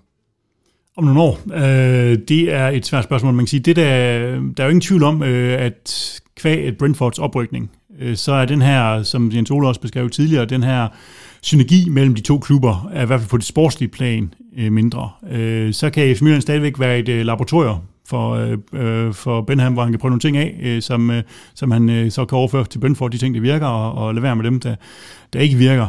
Øhm, så kan, man, så kan man sige, hvis han skal ud af det, øh, lige nu og her, så kan man sige, de sidste fem regnskabsår har Midtjylland haft overskud de sidste fire, og totalt 350 millioner overskud. Det er småpenge i øh, Premier League-termer. Øh, Men det er jo ikke sådan, det er en belastning for en økonomi at have Midtjylland. Så, så på den måde er der ikke nogen økonomisk grund til ligesom at skulle gå ud af det for ham. Det skal selvfølgelig fordi han siger, hvor meget tid vil jeg bruge på det? Vil jeg hellere bruge min tid på noget andet, og er der i Midtjylland en utilfredshed med det, vi får ud af det. Så man kan sige, nu har vi jo fået en anden stor ejer ind øh, i Anders Holk, hjem. Øh, det er faktisk træls, at ham derovre i England er lidt blind passager. Øh, men Anders Holk har jo bare ikke, så vidt jeg ved, ret meget forstand på fodbold, eller interesserer sig sådan set heller ikke for fodbold. Han interesserer mere for, for business cases, og der, der er det måske mere interessant at have fodboldforstand end, end businessforstand. Man kan også sige, at den lim, der var mellem FC Midtjylland og Benham, den er jo væk. Rasmus Ankersen. Øh, han er der ikke længere, fordi det var jo lidt ham, der trak de to poler sammen og fik dem til at smelte sammen i, en, øh, i et meget, meget lykkeligt øh, og succesfuldt ægteskab, som det efterhånden har været i mange år. Men efter at Rasmus Ankersen har søgt øh, andre udfordringer andre steder, andre græsgange, så, så er den forbindelse der jo heller ikke mere. Og så er spørgsmålet jo så, hvad er det så, der holder dem sammen? Altså, jeg, jeg må bare sige, at, at øh, nu har jeg selv været med til at, øh, at prøve øh, at skrive historier omkring øh, Rasmus Ankersens øh, øh, betydning for, for øh, den øh, øh opfindelsen af FC Midtjylland som den innovative klub, og dem, der gik foran. Og der er ingen tvivl om, at Rasmus Ankersen så nogle ting i forhold til øh, brugen af data, og den måde, og, og ligesom få en konkurrencefordel. Men jeg, jeg tror så også her, sådan lidt på bagkant, øh, så, så kan man i hvert fald sige, at Rasmus Ankersen trak sig ud og gik ind i et nyt forretningseventyr øh, med Sport Republic, og, og hvor de er rykket ned med Southampton, hvor, øh, og, og, og hele det setup, som de har lavet der, det har i hvert fald ikke været en enestående succes fra starten. Så derfor så tror jeg også, at vi skal passe på med, hvor meget vi ikoniserer Rasmus Ankersens betydning. Og der, faktum er jo i hvert fald, at Claus Steinlein jo nu at den person, der er Rasmus Ankersen. Det er Claus Steinlein, der skal opbygge relationen til, til, øh, til øh, øh Brentford.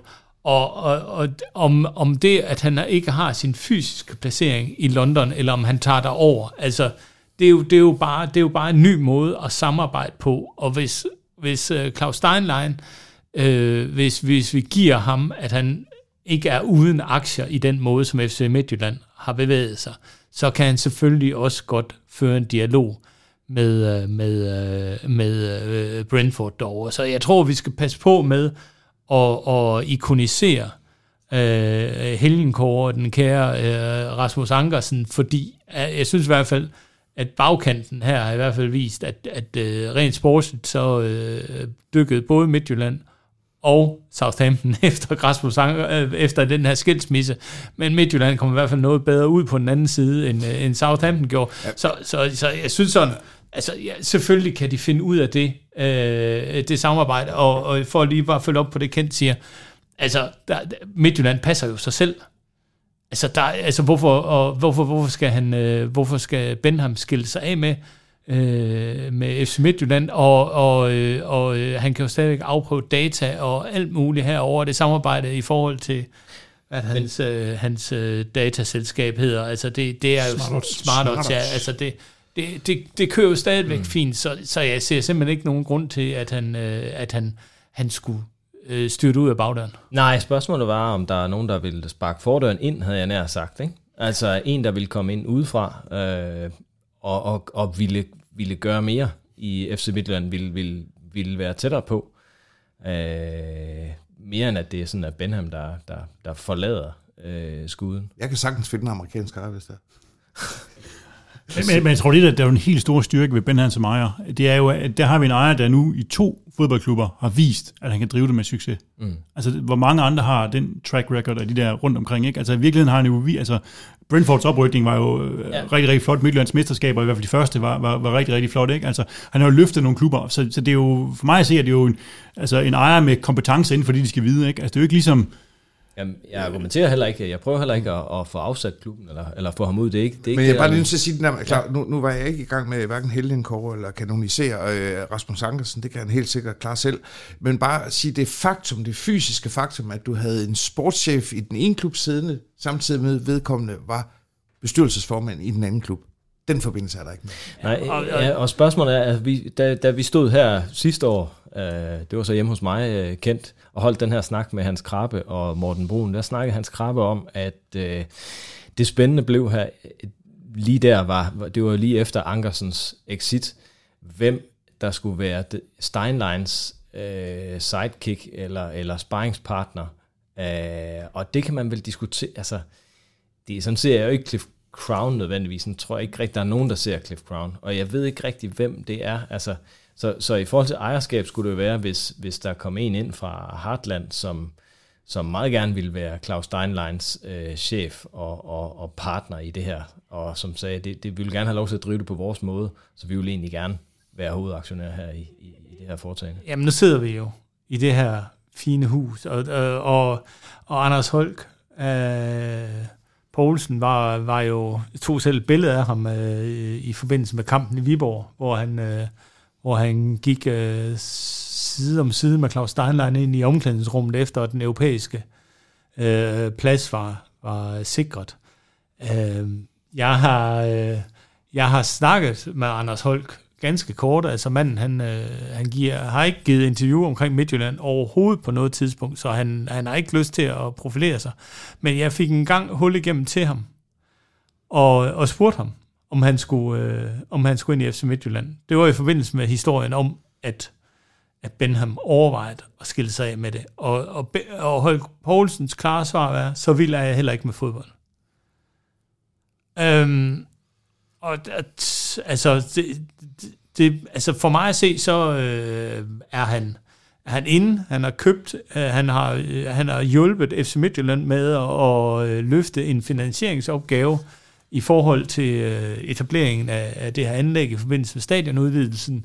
Øhm, og, og på den måde, så, så hjælper han FC Midtjylland til at, øh, at, at udvikle sig. Øh, men, men, men jeg har godt nok svært ved at se Holk Poulsen så på den måde træde ind og, øhm, og, og købe sig ind i FC Midtjylland, hvis det, hvis det var det, han gjorde, at ville gøre. Altså, øh, ja, sådan som jeg forstår, noget af det, som øh, altså, han, det, hans præg på det her er, at der skal være der skal, at, øh, at, øh, akademisterne skal, skal rydde op en gang, altså at der skal, der skal være rent i, i øh, de her områder. Altså han går, han går meget op i, at der er pænt og ordentligt i øh, de, øh, de steder, som han, øh, som han driver. Altså det, det er der hans, øh, hans, hans niveau er, det er der hans, det er den standard, han lægger ind. Altså, så, så altså, det, øh, altså, det slår mig ikke som mand, der, øh, der er på vej ind i et dybt, dybt sportsligt øh, engagement, og jeg, jeg kan heller ikke forstå, eller sådan se logikken i, hvis det er sådan, at FC Midtjylland skulle kunne øh, altså være på udkig efter det. Øh, altså historien er fra England og fra folk omkring Brentford, det er, at Benham har ligesom sonderet markedet for selv, ligesom man hørte længe om øh, Jan Bæk Andersens øh, ønske om at skille sig af med Brøndby. Og det tog jo lang tid, så det er den rigtige par, altså jeg tror mere, at det bliver en, en partner til Anders Holk Poulsen, frem for, jeg tror, man får Anders Holk Poulsen øh, 100% øh, ind som ejer.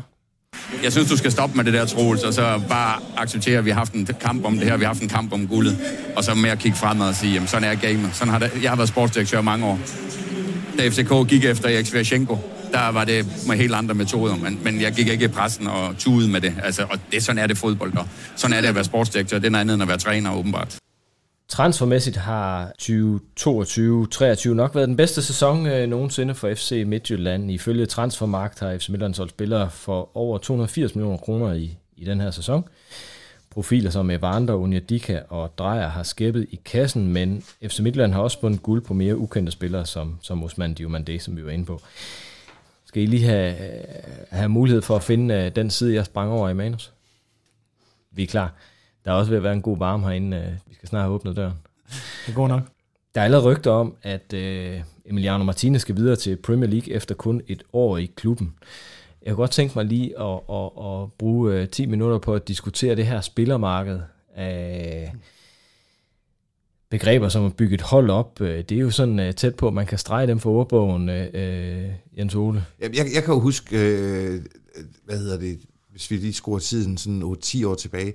En af de gange, hvor FC Midtjylland øh, jo var ude og sælge pant for at øh, betale øh, elregningen, hvor man så sagde, vi, vi har stort set vi har kun de spillere, der har været på 19-holdet. Det var så heldigvis den overgang, der hed med Salbe, Svirchenko, øh, Rilvan Hassan, øh, Silvester Igbun og øh, Isuna.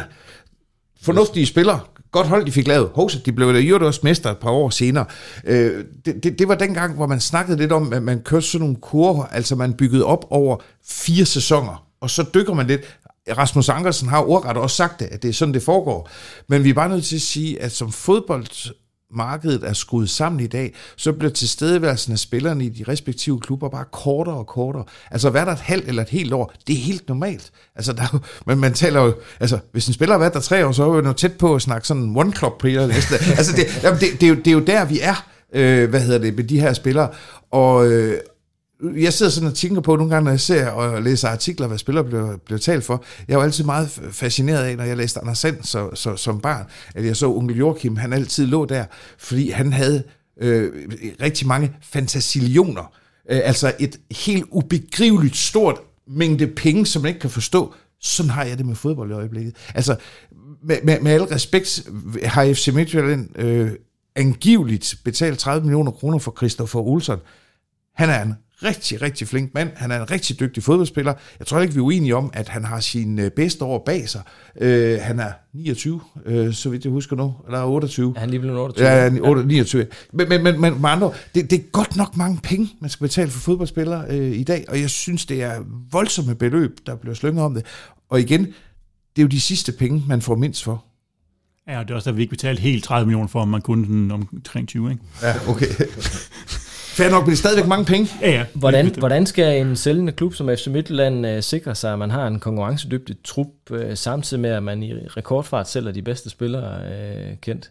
Hvordan, hvordan, uh, hvordan, hvordan kan det lade sig gøre nu om dagen? Det snakker vi jo meget om. Vi kunne godt tænke os, at FC Midtjylland var, var de, de bedste, i hvert fald i Superligaen, til at håndtere det her med, at der bliver solgt ud de to bedste spillere for holdet minimum ryger to gange om året.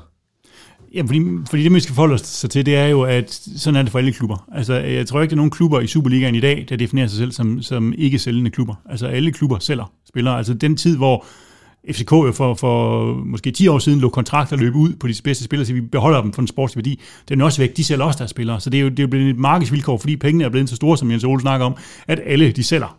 Øh, så det, det er jo klart, at man skal have omstillet forretning til ikke at køre i 3-4 års cykluser, men køre i 1-2 års cykluser. Øh, og det betyder selvfølgelig noget i forhold til, hvor hurtigt spilleren slår til. Hvor mange spillere skal vi måske også se spil? Fordi hvis der ikke, øh, altså kan vi være sikre på, at en spiller slår til? Nej, lad os købe to i stedet for, i stedet for en, så har vi i hvert fald en større chance for, at en af dem slår til. Og det er jo ja. med fra tanken om igen, ikke? Altså at have, at have 30 spillere mere et eller andet sted, man kan, måske kan, der måske bliver gode, eller man kan tage op øh, hvert halvår. Eller hvert altså reservedelslager. Ja, det er jo lidt det. Jo, men også fordi, der, der er jo ikke nogen, der kan, altså når man kigger på det, og det gælder ikke bare Midtland, det gælder alle klubber i hele verden, hvis man kigger på, på succesraten på transfermarkedet, så er den jo øh, rigtig, rigtig lav. Altså, det er måske 50% af spillere, der, bliver, der slår til, øh, og 50% øh, falder igennem.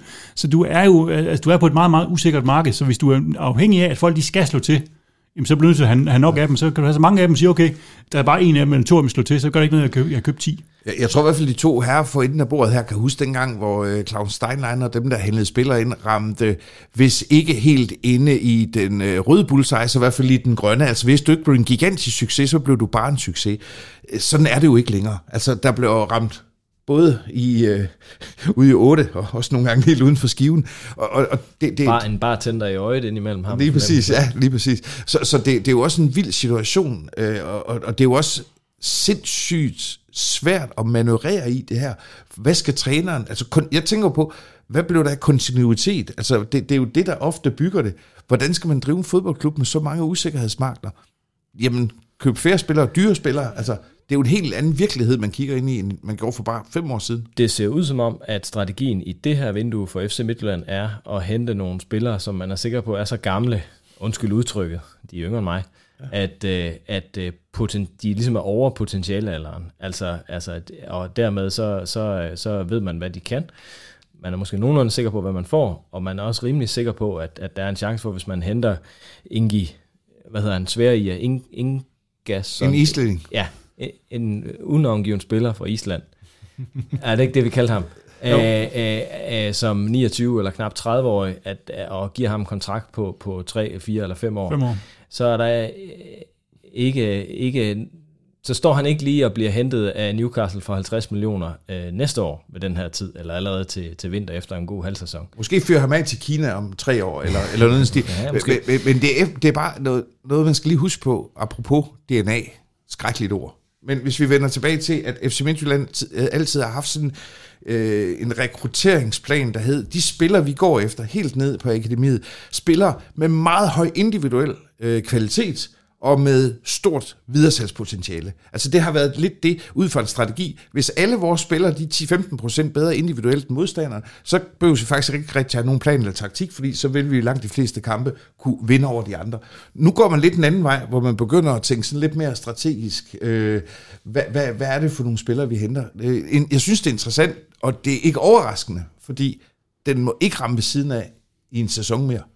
Jamen, jeg synes måske, altså hvis jeg, hvis jeg sådan tænker lidt, øh, kommer lidt op i helikopteren, så, så er der jo i hvert fald ingen tvivl om, at, at der er, øh, nu lærepenge, det er jo sådan et, et lidt fyr på de her kanter, men altså jeg tror nok, at, at der er, at man har gjort sådan nogle erfaringer med en Maroni og, og spillere ellers op i den prisklasse, hvor, hvor man siger, hvis man køber dem for unge, øh, så er spørgsmålstegnet for stort i forhold til, altså så, så er det måske lige før, at det er bedre at, at selv opdrage de her spillere og forløse potentiale igennem Mafra, eller hvad ved jeg, og så kan man sige, at så kører, så fisker, så kan det godt være, at man kommer til at betale dyrt øh, i, for, for spillere i, øh, i en, øh, en bevist alder.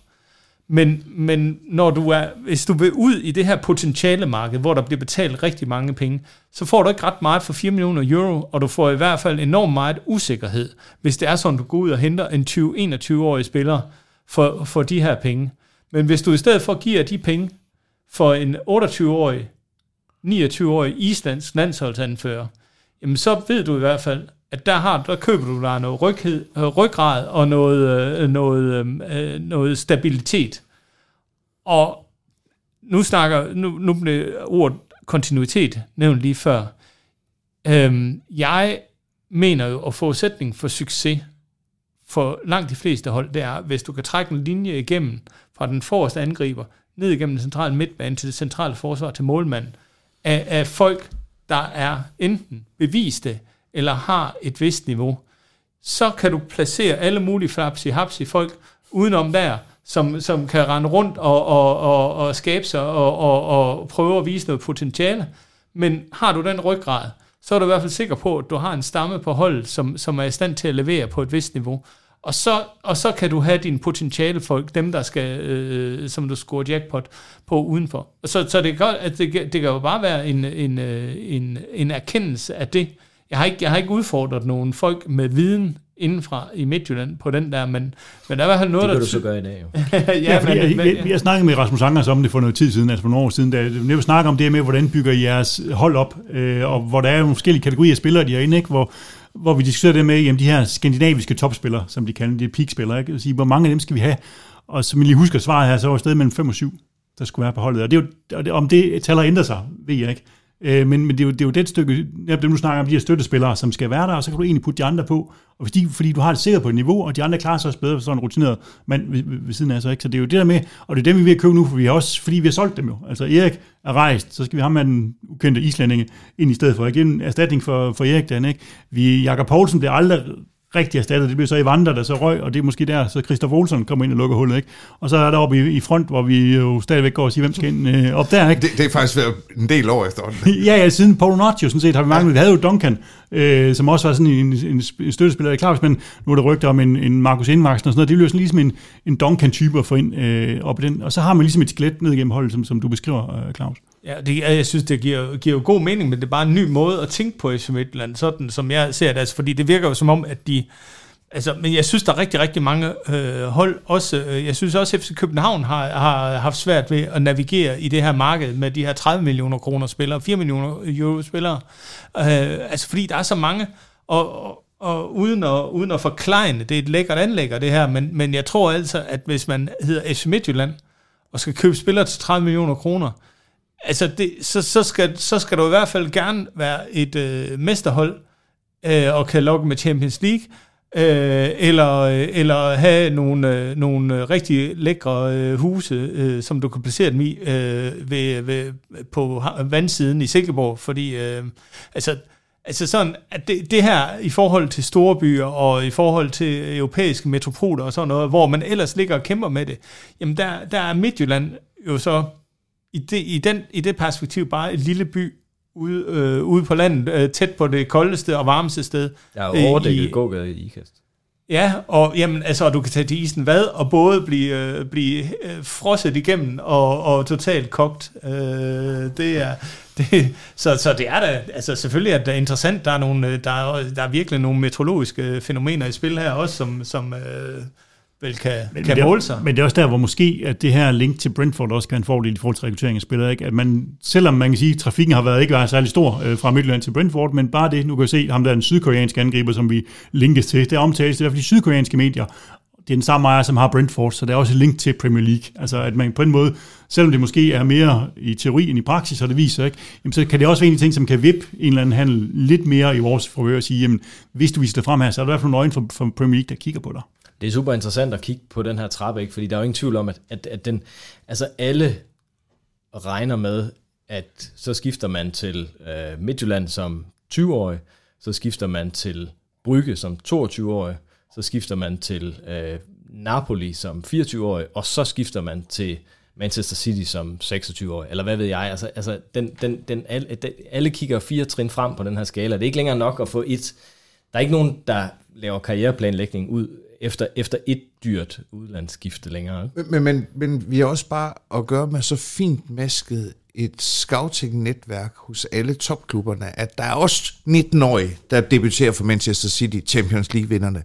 Ikke ret mange, det ved jeg godt, men, men det sker jo. Øh, man, så jeg tror ikke, man kan plan, planlægge ret meget. Men skal vi ikke prøve at gå, øh, om ikke ned i kælderen, så i hvert fald ned i stueetagen og sige, i forhold til FC Midtjylland, kunne det være spændende at vide, hvilke strategiske overvejelser de gør sig i forhold til at sikre sig spillerne, før at de bliver seniorspillere. Altså, hvordan kommer man ud og rekruttere jeg ved ikke engang, om det er lovligt, men, øh, men, men, men nogen, der kun lige har startet med at være teenager, og gør det attraktivt. Altså, øh, er det der, man skal bruge sine penge, i stedet for, som Claus siger, den brændt dem af på, vi, vi kunne bare sige, en eller anden brasiliansk angriber, der koster en masse penge, men viser sig ikke at være velegnet til at bruge på første hold, at man så havde brugt de penge på en eller to eller tre talenter fra, hvor det kunne være. Det er jo der, hvor øh, guldminen jo, øh, jo et eller andet sted, ja, er, i hvert fald, så, så i hvert fald set i dansk eller, eller, eller skandinavisk øh, perspektiv, så, så er der jo ingen tvivl om, at, at dem, der lykkes med at blive øh, gode fodboldspillere, øh, mange af dem er, har også en enorm stor opbakning fra deres, øh, fra deres forældre. Og øh, man kan ikke sige, at de bliver pæse af deres forældre, men der er i hvert fald nogle forældre, der vil placere deres børn på guldminen, som har nogle tanker om, hvor deres børn, barn skal hen af. Eller drømme. Ja, drømme, ja, altså, eller, eller har en idé om, hvad bevægelse kan gøre for min barns udvikling. Og der, der, der synes jeg da i hvert fald, at der har man i hvert fald mulighed for at smide et, øh, en joker i, i puljen i forhold til at i hvert fald appellere til de her familier i forhold til det her. Jeg ved, jeg er så bare meget i tvivl om, fordi jeg tror ikke på, at, øh, at uh, et elite træningsmiljø kan, kan ret meget andet end at gøre en, en habil fodboldspiller til en god fodboldspiller, hvis talentet ikke rigtig er der. Jeg tror altså, der, der, man skal have et helt grundlæggende flair og talent for en, for, for en sport, for, for virkelig at blive elite idrætsudøver. En, det, en guldmine på portugisisk, det hedder Mina de Ouro. Det lyder ikke så godt, faktisk. Gør, tror du ikke det? Nej, jeg, så, det synes ikke, der er så meget sjovt. Nej, men ja, der skal rulles på nogle ærer. Der, ja, det skal altså, der. Ja, ja, men jeg, jeg, jeg prøvede... Orro. Ja, det er nok noget af den stil. Øh, øh, hvad hedder det? Men, men det er jo, det er jo som, som du siger, Claus, det er guldminen og, og, og hele det, vi sidder i her, er jo et forsøg på, på en eller anden måde at, og snuse talent op endnu tidligere. Ikke? Ja. Altså. Og det har de jo gjort i Aalborg. Og det har de gjort i AGF. De er på vej i OB, og i Nordsjælland gør de det allerede. Paradoxalt nok, så har FCK øh, måske de dårligste faciliteter overhovedet i forhold til at tiltrække øh, talenter, både med træningsfaciliteter øh, og baner og, og klubhus osv. Så, videre. så det er jo ikke noget, man står alene øh, om. Altså, jeg ved godt, at det her er, og det må jeg sige, virkelig flot anlæg, men det er jo ikke unik tanke øh, at samle de her talentmiljøer nogle steder. Øh, det er ikke noget, man har opfundet her. Og oh, det er i 2004, ikke? Det det første start af akademiet. Der tror Det- jeg nok, ja, det er så, så, det, det, Ja, ja, det er faktisk det er forkert. Danmark, ja, ja, det er altså, den sammenhæng, ikke? Ja, men må jeg så ikke, må jeg så ikke lige sige, i den sammenhæng, ja, fordi at, så, hvis jeg ikke tager helt fejl, så er faktisk det her, det her mantra med øh, den, der opgiver og... Ophører og med at blive bedre. Den, der opgiver øh, holde op med at blive... Øh, I er gode til, skal, skal I have nogle opgiver, lokalslug? op, opgiver at blive bedre og ophører med at være god, tror jeg vist nok er Nants øh, Akademis Det er det. Øh, slogan, så, så, øh, så meget for originaliteten. Og der husker du stadigvæk nede i Nantes. Ja, hvad? Keeperen. Øh, når øh, Lars Windfeldt, Lars Windfeldt. den ikoniske AGF-målmand, Ja, selvfølgelig. Jeg vidste, du, vi skulle have Nantes på banen på en eller anden måde, Claus. Var det fordi, vi fik 10 i en eller anden, øh, ja, ja. eller anden øh, Le- fransk avis? L'Equipes øh, store øh, gennemgang, som, som kun den anden spiller i verden, eller sådan et eller andet stil. Ja. Det er noget af stil. Nå, jeg havde De troet, jeg, jeg troede, du kunne øh, anekdoten. The ambition for, for Midtjylland has to be to, to win the championship again and to become you know, the dominant team um, in, in Denmark. Um, obviously, we have very strong competition in Copenhagen and Bromby, but we, we certainly have you know, a very strong ambition you know, to be the, the standout, most dominant team o- over the years uh, in Denmark. Lad os kigge lidt fremad mod øh, 2024. FC øh, Midtjyllands 2025-plan har sit fokus på det europæiske rangliste samt udvikling af det kommercielle og sportslige fundament. De nye træningsfaciliteter i IKAST øh, blev taget i brug i, i sidste uge, og der lægges snart sidste hånd på udbygningerne af MCH Arena og, og fanzonen som nogle af de andre punkter i den her 2025-plan. Claus, du har tidligere været inde på, at nu hvor FC Midtjylland er færdige med byggeprojekterne, så skifter fokus til det sportslige igen slørede de her udenomsprojekter for udsynet i Superligaen i, i sidste sæson? Nej, det, det, det, det synes jeg ikke. Altså, jeg, øh, jeg, jeg anser det som en... Øh, altså, i forhold til, at Rasmus Ankersen er, er forsvundet, så er der nok ingen tvivl om, at i forhold til, hvor, hvem der udfordrer Claus Steinlein, og hvor, hvor hele den her... Øh, altså, den her med, at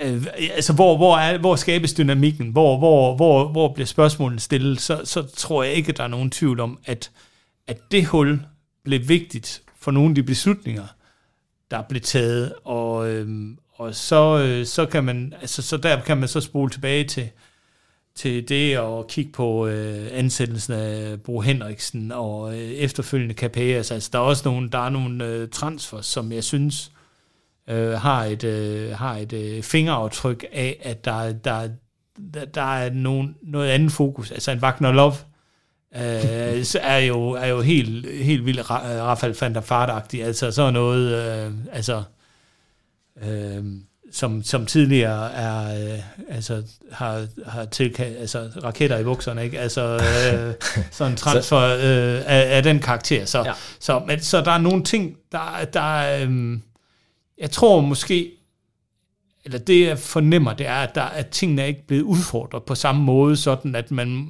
man måske har fået, fået stoppet nogle af de mest øh, impulsive handlinger. Og, og, så, og så, så tager den ene dårlige beslutning den næste. Øh, og, og primært jo på øh, trænerområdet, hvor, hvor jeg jo stadigvæk vil mene, at øh, jeg synes ikke nødvendigvis ansættelsen af Bo Henriksen var, var en øh, enestående fejl, men det, at man begynder at gå så videre over til Capellas og sådan noget, der, der, der, der mangler i hvert fald en hånd på styret. Ja. Og det er et spørgsmål, om det, om det, det hånd på styret øh, ikke var blevet mere øh, øh, sikker med Rasmus Ankersen til at udfordre øh, de her ting. Altså, jeg, jeg har gode grunde øh, ikke været inde i beslutningsrummet, hvis vi bare skal tale om det som sådan et begreb hos øh, FC Midtjylland. Men jeg ved fra min egen erfaring, at nogle af de øh, bedste beslutninger, jeg har været med til at træffe, som også har været svære beslutninger, men har vist sig at være rigtige beslutninger, er truffet, når man træffer dem sammen med mennesker med en forskellig profil. Folk, der kommer forskellige steder fra, har forskellige takes og forskellige vinkler på det, og lige rækker hånden op og siger, hey, har vi tænkt på det? At man lader forskelligheden smelte sammen til en enighed om at træffe en beslutning. Det kan jeg lidt godt være lidt i tvivl om, fordi at alle i princippet har været venner med alle i 100 år, hvis ikke de har spillet på hold med eller trænet hinanden. Ja, men, men det er altså, det er ofte sådan lidt, hvis man... Øh Altså når det, når det går, altså det der med, det kan både være en styrke og en svaghed, der, ikke? Altså, og, og, nogle gange så, når, så skal døden have en årsag. Så når det går skidt, jamen, så er det også for indspist af alle kammeraterne. Ikke? Når det går godt, jamen, så er det fordi, jamen, så, det er fordi, de kender hinanden alle sammen, og de har styr på, de kender hinanden. Og, altså, så jeg synes, nogle gange, så er det, når man ikke er inde i beslutningsrummet, så er det svært at sige, hvad der går galt. Der. Er det for indspist, eller er det, var det virkelig ikke det, der var galt? Altså, så, så vidt jeg ved med Capella, så er det også første gang, man nogensinde havde en ekstern, altså der havde man uh, One Nexus ind over med en Gorte, ikke? Første gang, man har, har en ekstern på, så ender man med en fatal øh, brøler, ikke? Altså, så det var da ikke, fordi man tænker, at det var fordi, det var indspist øh, beslutning, ikke? Øh, så det er sådan lidt... Ja, når man ikke er derinde, så synes jeg, det er svært at, at, at, at, at føre dom om, hvad sker der i processen. Man kan godt se resultatet. Øh, og, og det, der er virkelig interessant, det er, fordi, som, som, hvis du siger, som du siger, Claus, hvis det er fordi, der mangler nogen til at udfordre, er det så ændret? Øh, fordi så er det jo stadig det samme. Så, så, vil, så er det her jo ikke bare en sæson med nogle dårlige beslutninger og lidt slø i rettet, og så er vi tilbage på kurs. Så er det stadigvæk en struktur, så vil det også række ind i næste sæson. Øh, og, og det er jo det, der er interessant for, i forhold til også den her position, vi gerne vil have. Slår vi tilbage, for det er jo fandme afgørende, at vi ikke ender ned i nedrykningsspillet igen. Ikke? Det er afgørende, at vi kommer tilbage og siger, vi er her igen, det var en fejl sidste sæson. Ikke? Vi har ikke nærmere til flere playoff-kampe. Hvad skal målsætningen for FC Midtjylland være på, øh, på, på den her sæson og, og på de næste fem års øh, sigt kendt? Jamen, det er helt oplagt. Vi, vi skal være med i guldkampen igen. Ikke? Vi skal ud, vi skal minimum blive nummer to. Øh, det, vil, det, altså det er det, vores budget tilsiger, det er det, vores selvforståelse, øh, som bygger op over flere år, tilsiger, at vi skal være deroppe igen. Altså, øh, det, det, det, kan ikke, det synes jeg ikke, det er ikke nogen tvivl om. Du og jeg, Claus, vi talte sammen i går. Ja. Det blev til en lang snak, faktisk. Ja. Øh, om forventninger og historier omkring FC Midtjylland. Mm. Og lige nu der er det som om, at, at historien er, at FC Midtjylland de skal vinde. De ja. skal være minimum nummer to ja. siger Kent. Ja. For enhver pris, hver søndag, det, det er der fokus er. Ja. Og det mener du ikke nødvendigvis er sundt for klubben på den lange bane? Og nu får jeg, den får jeg ikke lov til at stikke af fra. Nu lægger jeg ord i munden på dig, men ja. jeg, jeg fik ikke optaget det i går. Jeg, jeg sad som sagt øh, på lossepladsen i Pandrup og skulle have læsset øh, skrammelag op fra sommerhuset. Ja. Jeg havde ikke mit grej med mig. Jamen, altså, jeg, jeg, øh, jeg sad faktisk øh, med for et år siden med Claus Steinlein, hvor, hvor, øh, hvor han siger, øh, øh, hvor han også siger, at det der med, jamen, vi skal gå efter, øh, efter guld, og vi skal gå efter pokal. Og så spurgte jeg ham, jamen, er FC Midtjyllands berettigelse i øh, 2022 at vinde noget? Jamen, det skulle vi. Det skulle FC Midtjylland, de skulle vinde. Og det, altså der, der må jeg så sige, øhm, logisk set, så kan FC Midtland vinde noget, når FCK ikke er der. Altså, når man kigger på økonomien. Men det er, anerkender, at, at øh, med det næststørste sportslige budget, så skal, skal FC Midtland stadigvæk være ambitiøse. Jeg tror bare, at det er problematisk. Nu, nu nævnte jeg sådan lidt drillende lige før det her med, med, med at det er en, en lille by ude på landet. Øh, øh, men, men, men der er bare et paradoks i det her med, at kan en klub, der ligger i Herning, er en fusionsklub mellem Ikast og Herning, kan, kan deres berettigelse være, altså kan man, kan man fortælle samtlige FC Midtjylland fans, at I skal komme på stadion hver søndag, for at se jeres hold vinde? Er, er det den fortælling, man skal lokke folk på stadion med, for det er i hvert fald ikke den fortælling. Altså indtil Matthew Benham kom ind, så var det her ikke en klub, der vandt noget.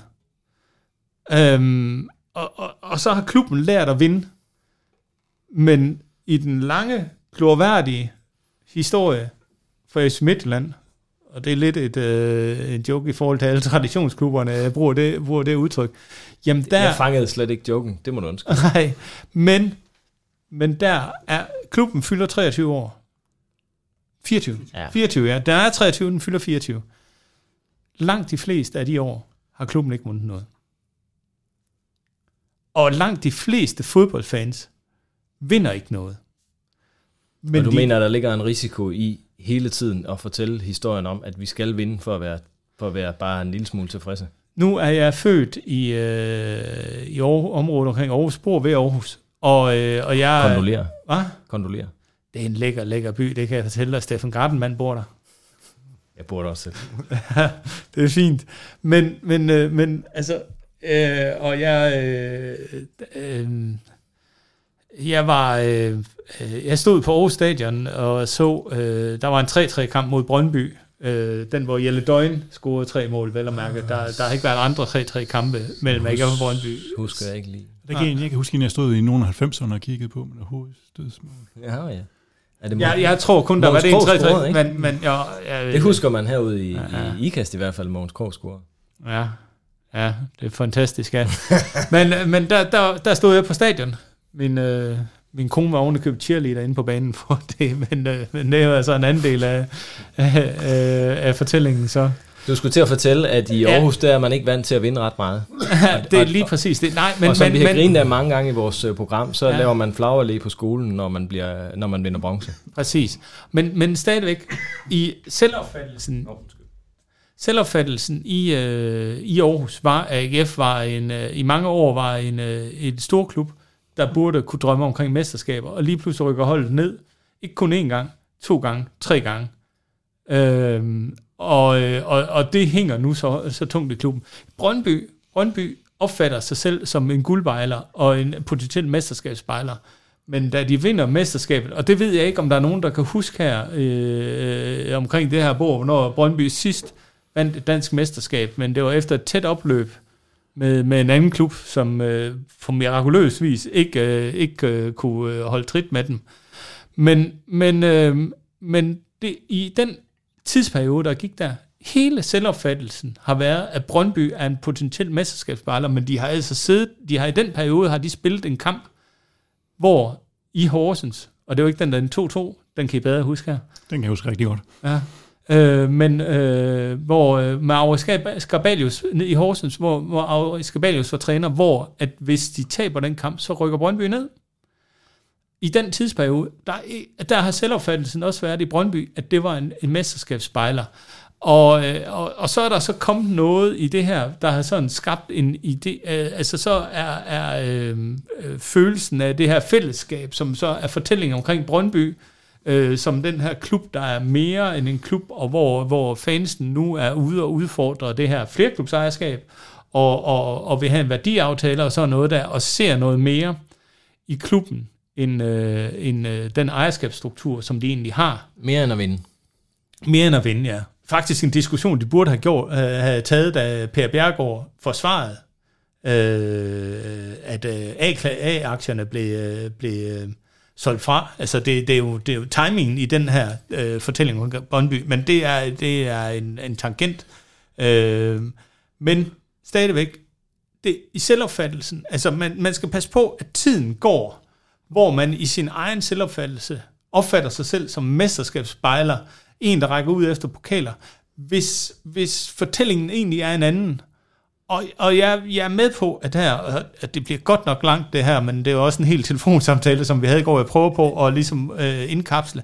Det er, at hvis man nu i syv år har været en klub, der har været i stand til at vinde noget, men man i, man i, i de 16 foregående år ikke har vundet noget, jamen er, kan fortællingen så kun fremadrettet være, at FC Midtlands øh, øh, berettigelse er at vinde noget? Fordi det tror jeg er farligt, når hovedparten af de år, FC Midtland har eksisteret, der er det ikke vundet noget. Man skal i hvert fald passe på, at det ikke går ligesom, ligesom hjemme i vores nabolag, hvor det ikke er, at det ikke er 16 år, hvor man ikke har vundet noget, og så 7 år, hvor man vinder noget.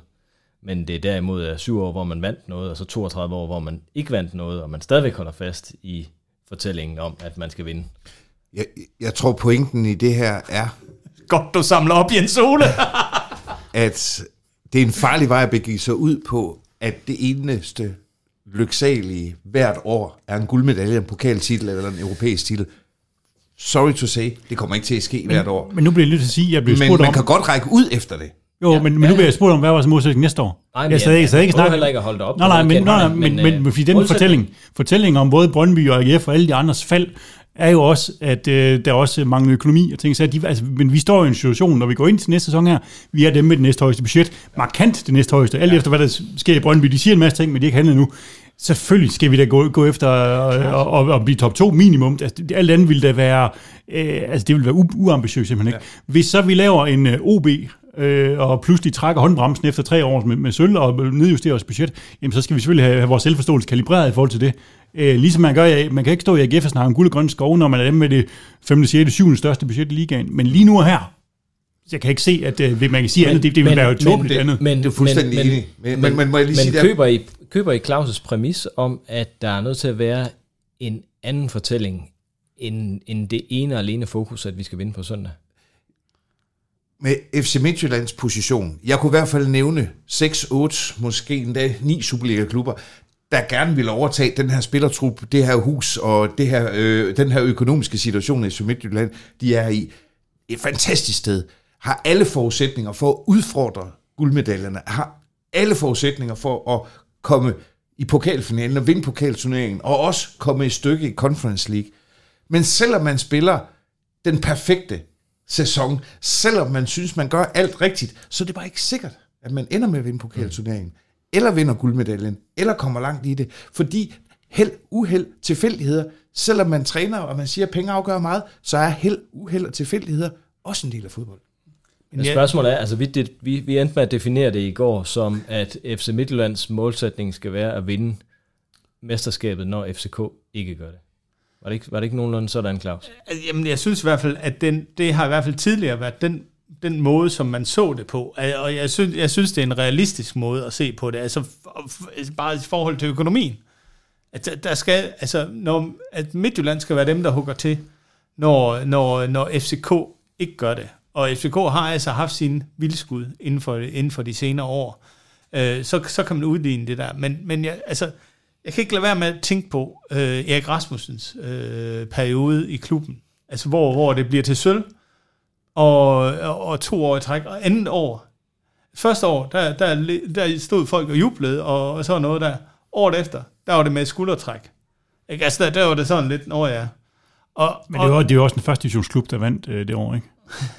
det kan man kun være skuffet over til. Så, sådan, sådan er det jo, men på det tidspunkt var det stadigvæk en klub, der ikke havde vundet noget.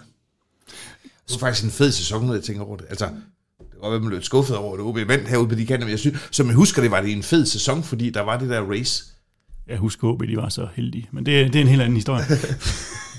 men, men, men altså, jeg, jeg synes bare, at... at spørgsmålet, er, men, spørgsmålet er, om der går noget tabt, øh, eller om vi har mistet en lille smule af det, vi havde kendt øh, øh fra før vi vandt, eller måske før vi vandt igen i 18, eller igen i 20, og lige pludselig spillede Champions League.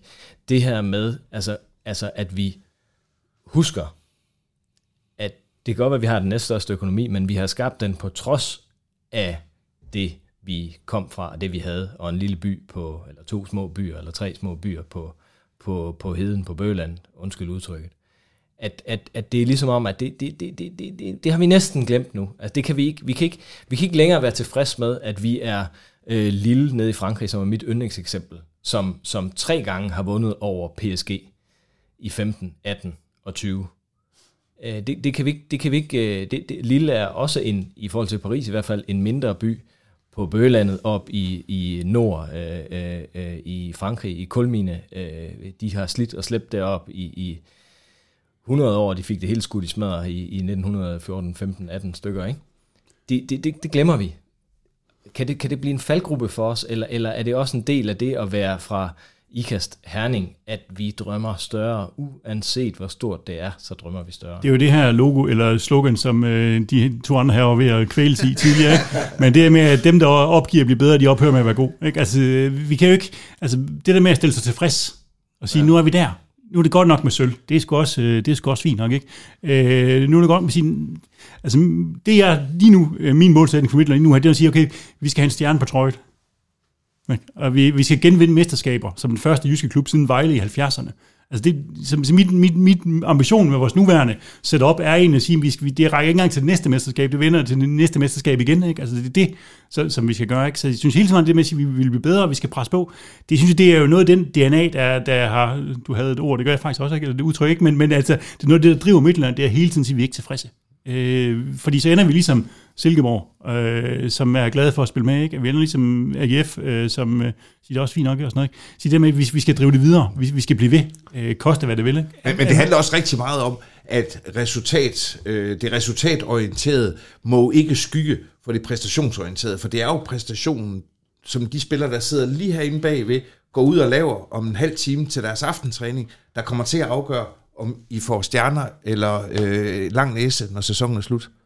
Men jeg, jeg synes bare, altså det, det er fint nok, og det, vi kan sagtens snakke de her målsætninger, og ved du hvad, det er, det er øh, men, men altså, målsætninger skygger faktisk tit over, om man stiller de rigtige spørgsmål. Det er, hvordan skal det kunne lade sig gøre?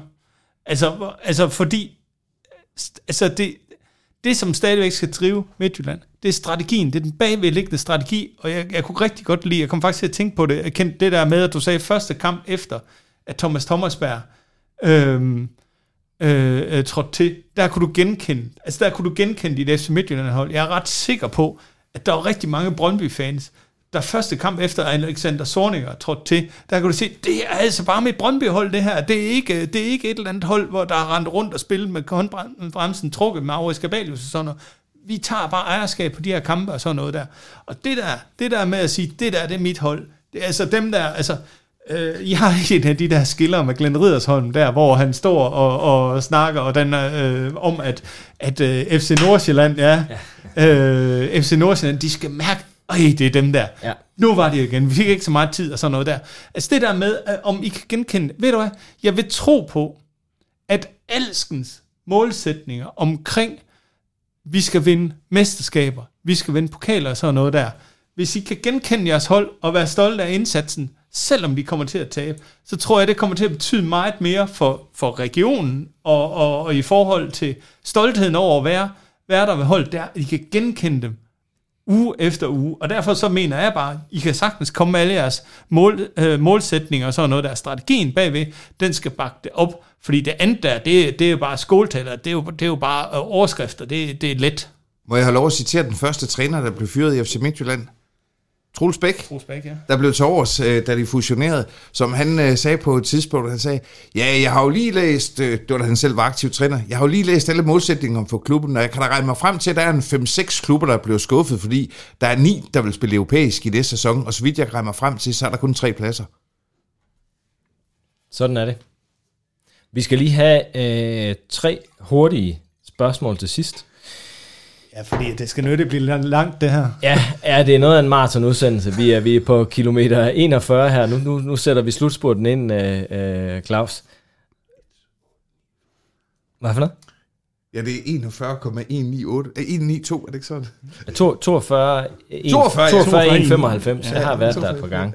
Ja. Øh, hvor slutter FC Midtjylland i næste sæson i Superligaen, øh, Jens Ole? De slutter i top 2. Ja, det er enig. Uh, Så. FC Midtjylland kommer i uh, mesterskabsslutspillet.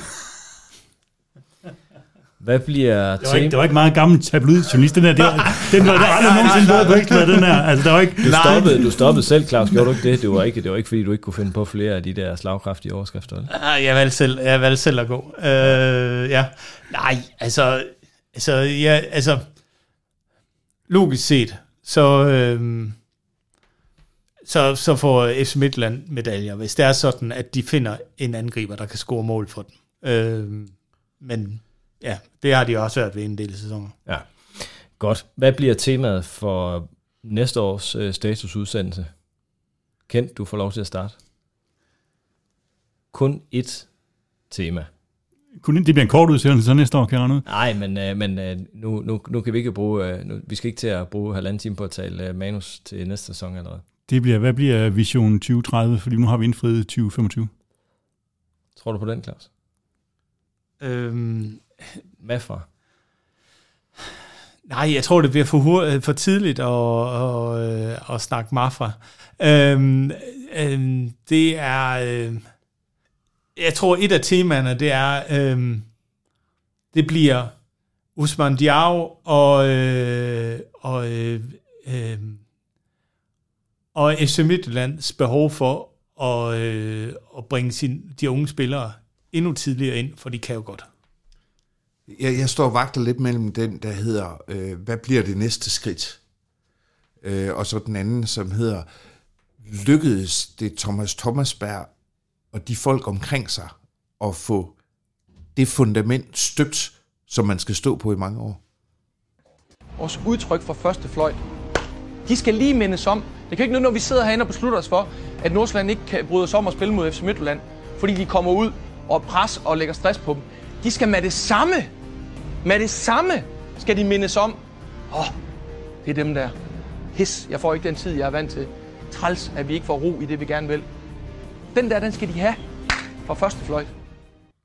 Det var alt for denne omgang. Sort Snak er tilbage senest den 18. juli med en sæsonoptakt inden kampen mod Hvidovre IF om fredagen. Muligvis før, hvis Svend Graversen og de andre rødder, havde nær sagt, går til kassen og lægger en spændende spiller på båndet inden da.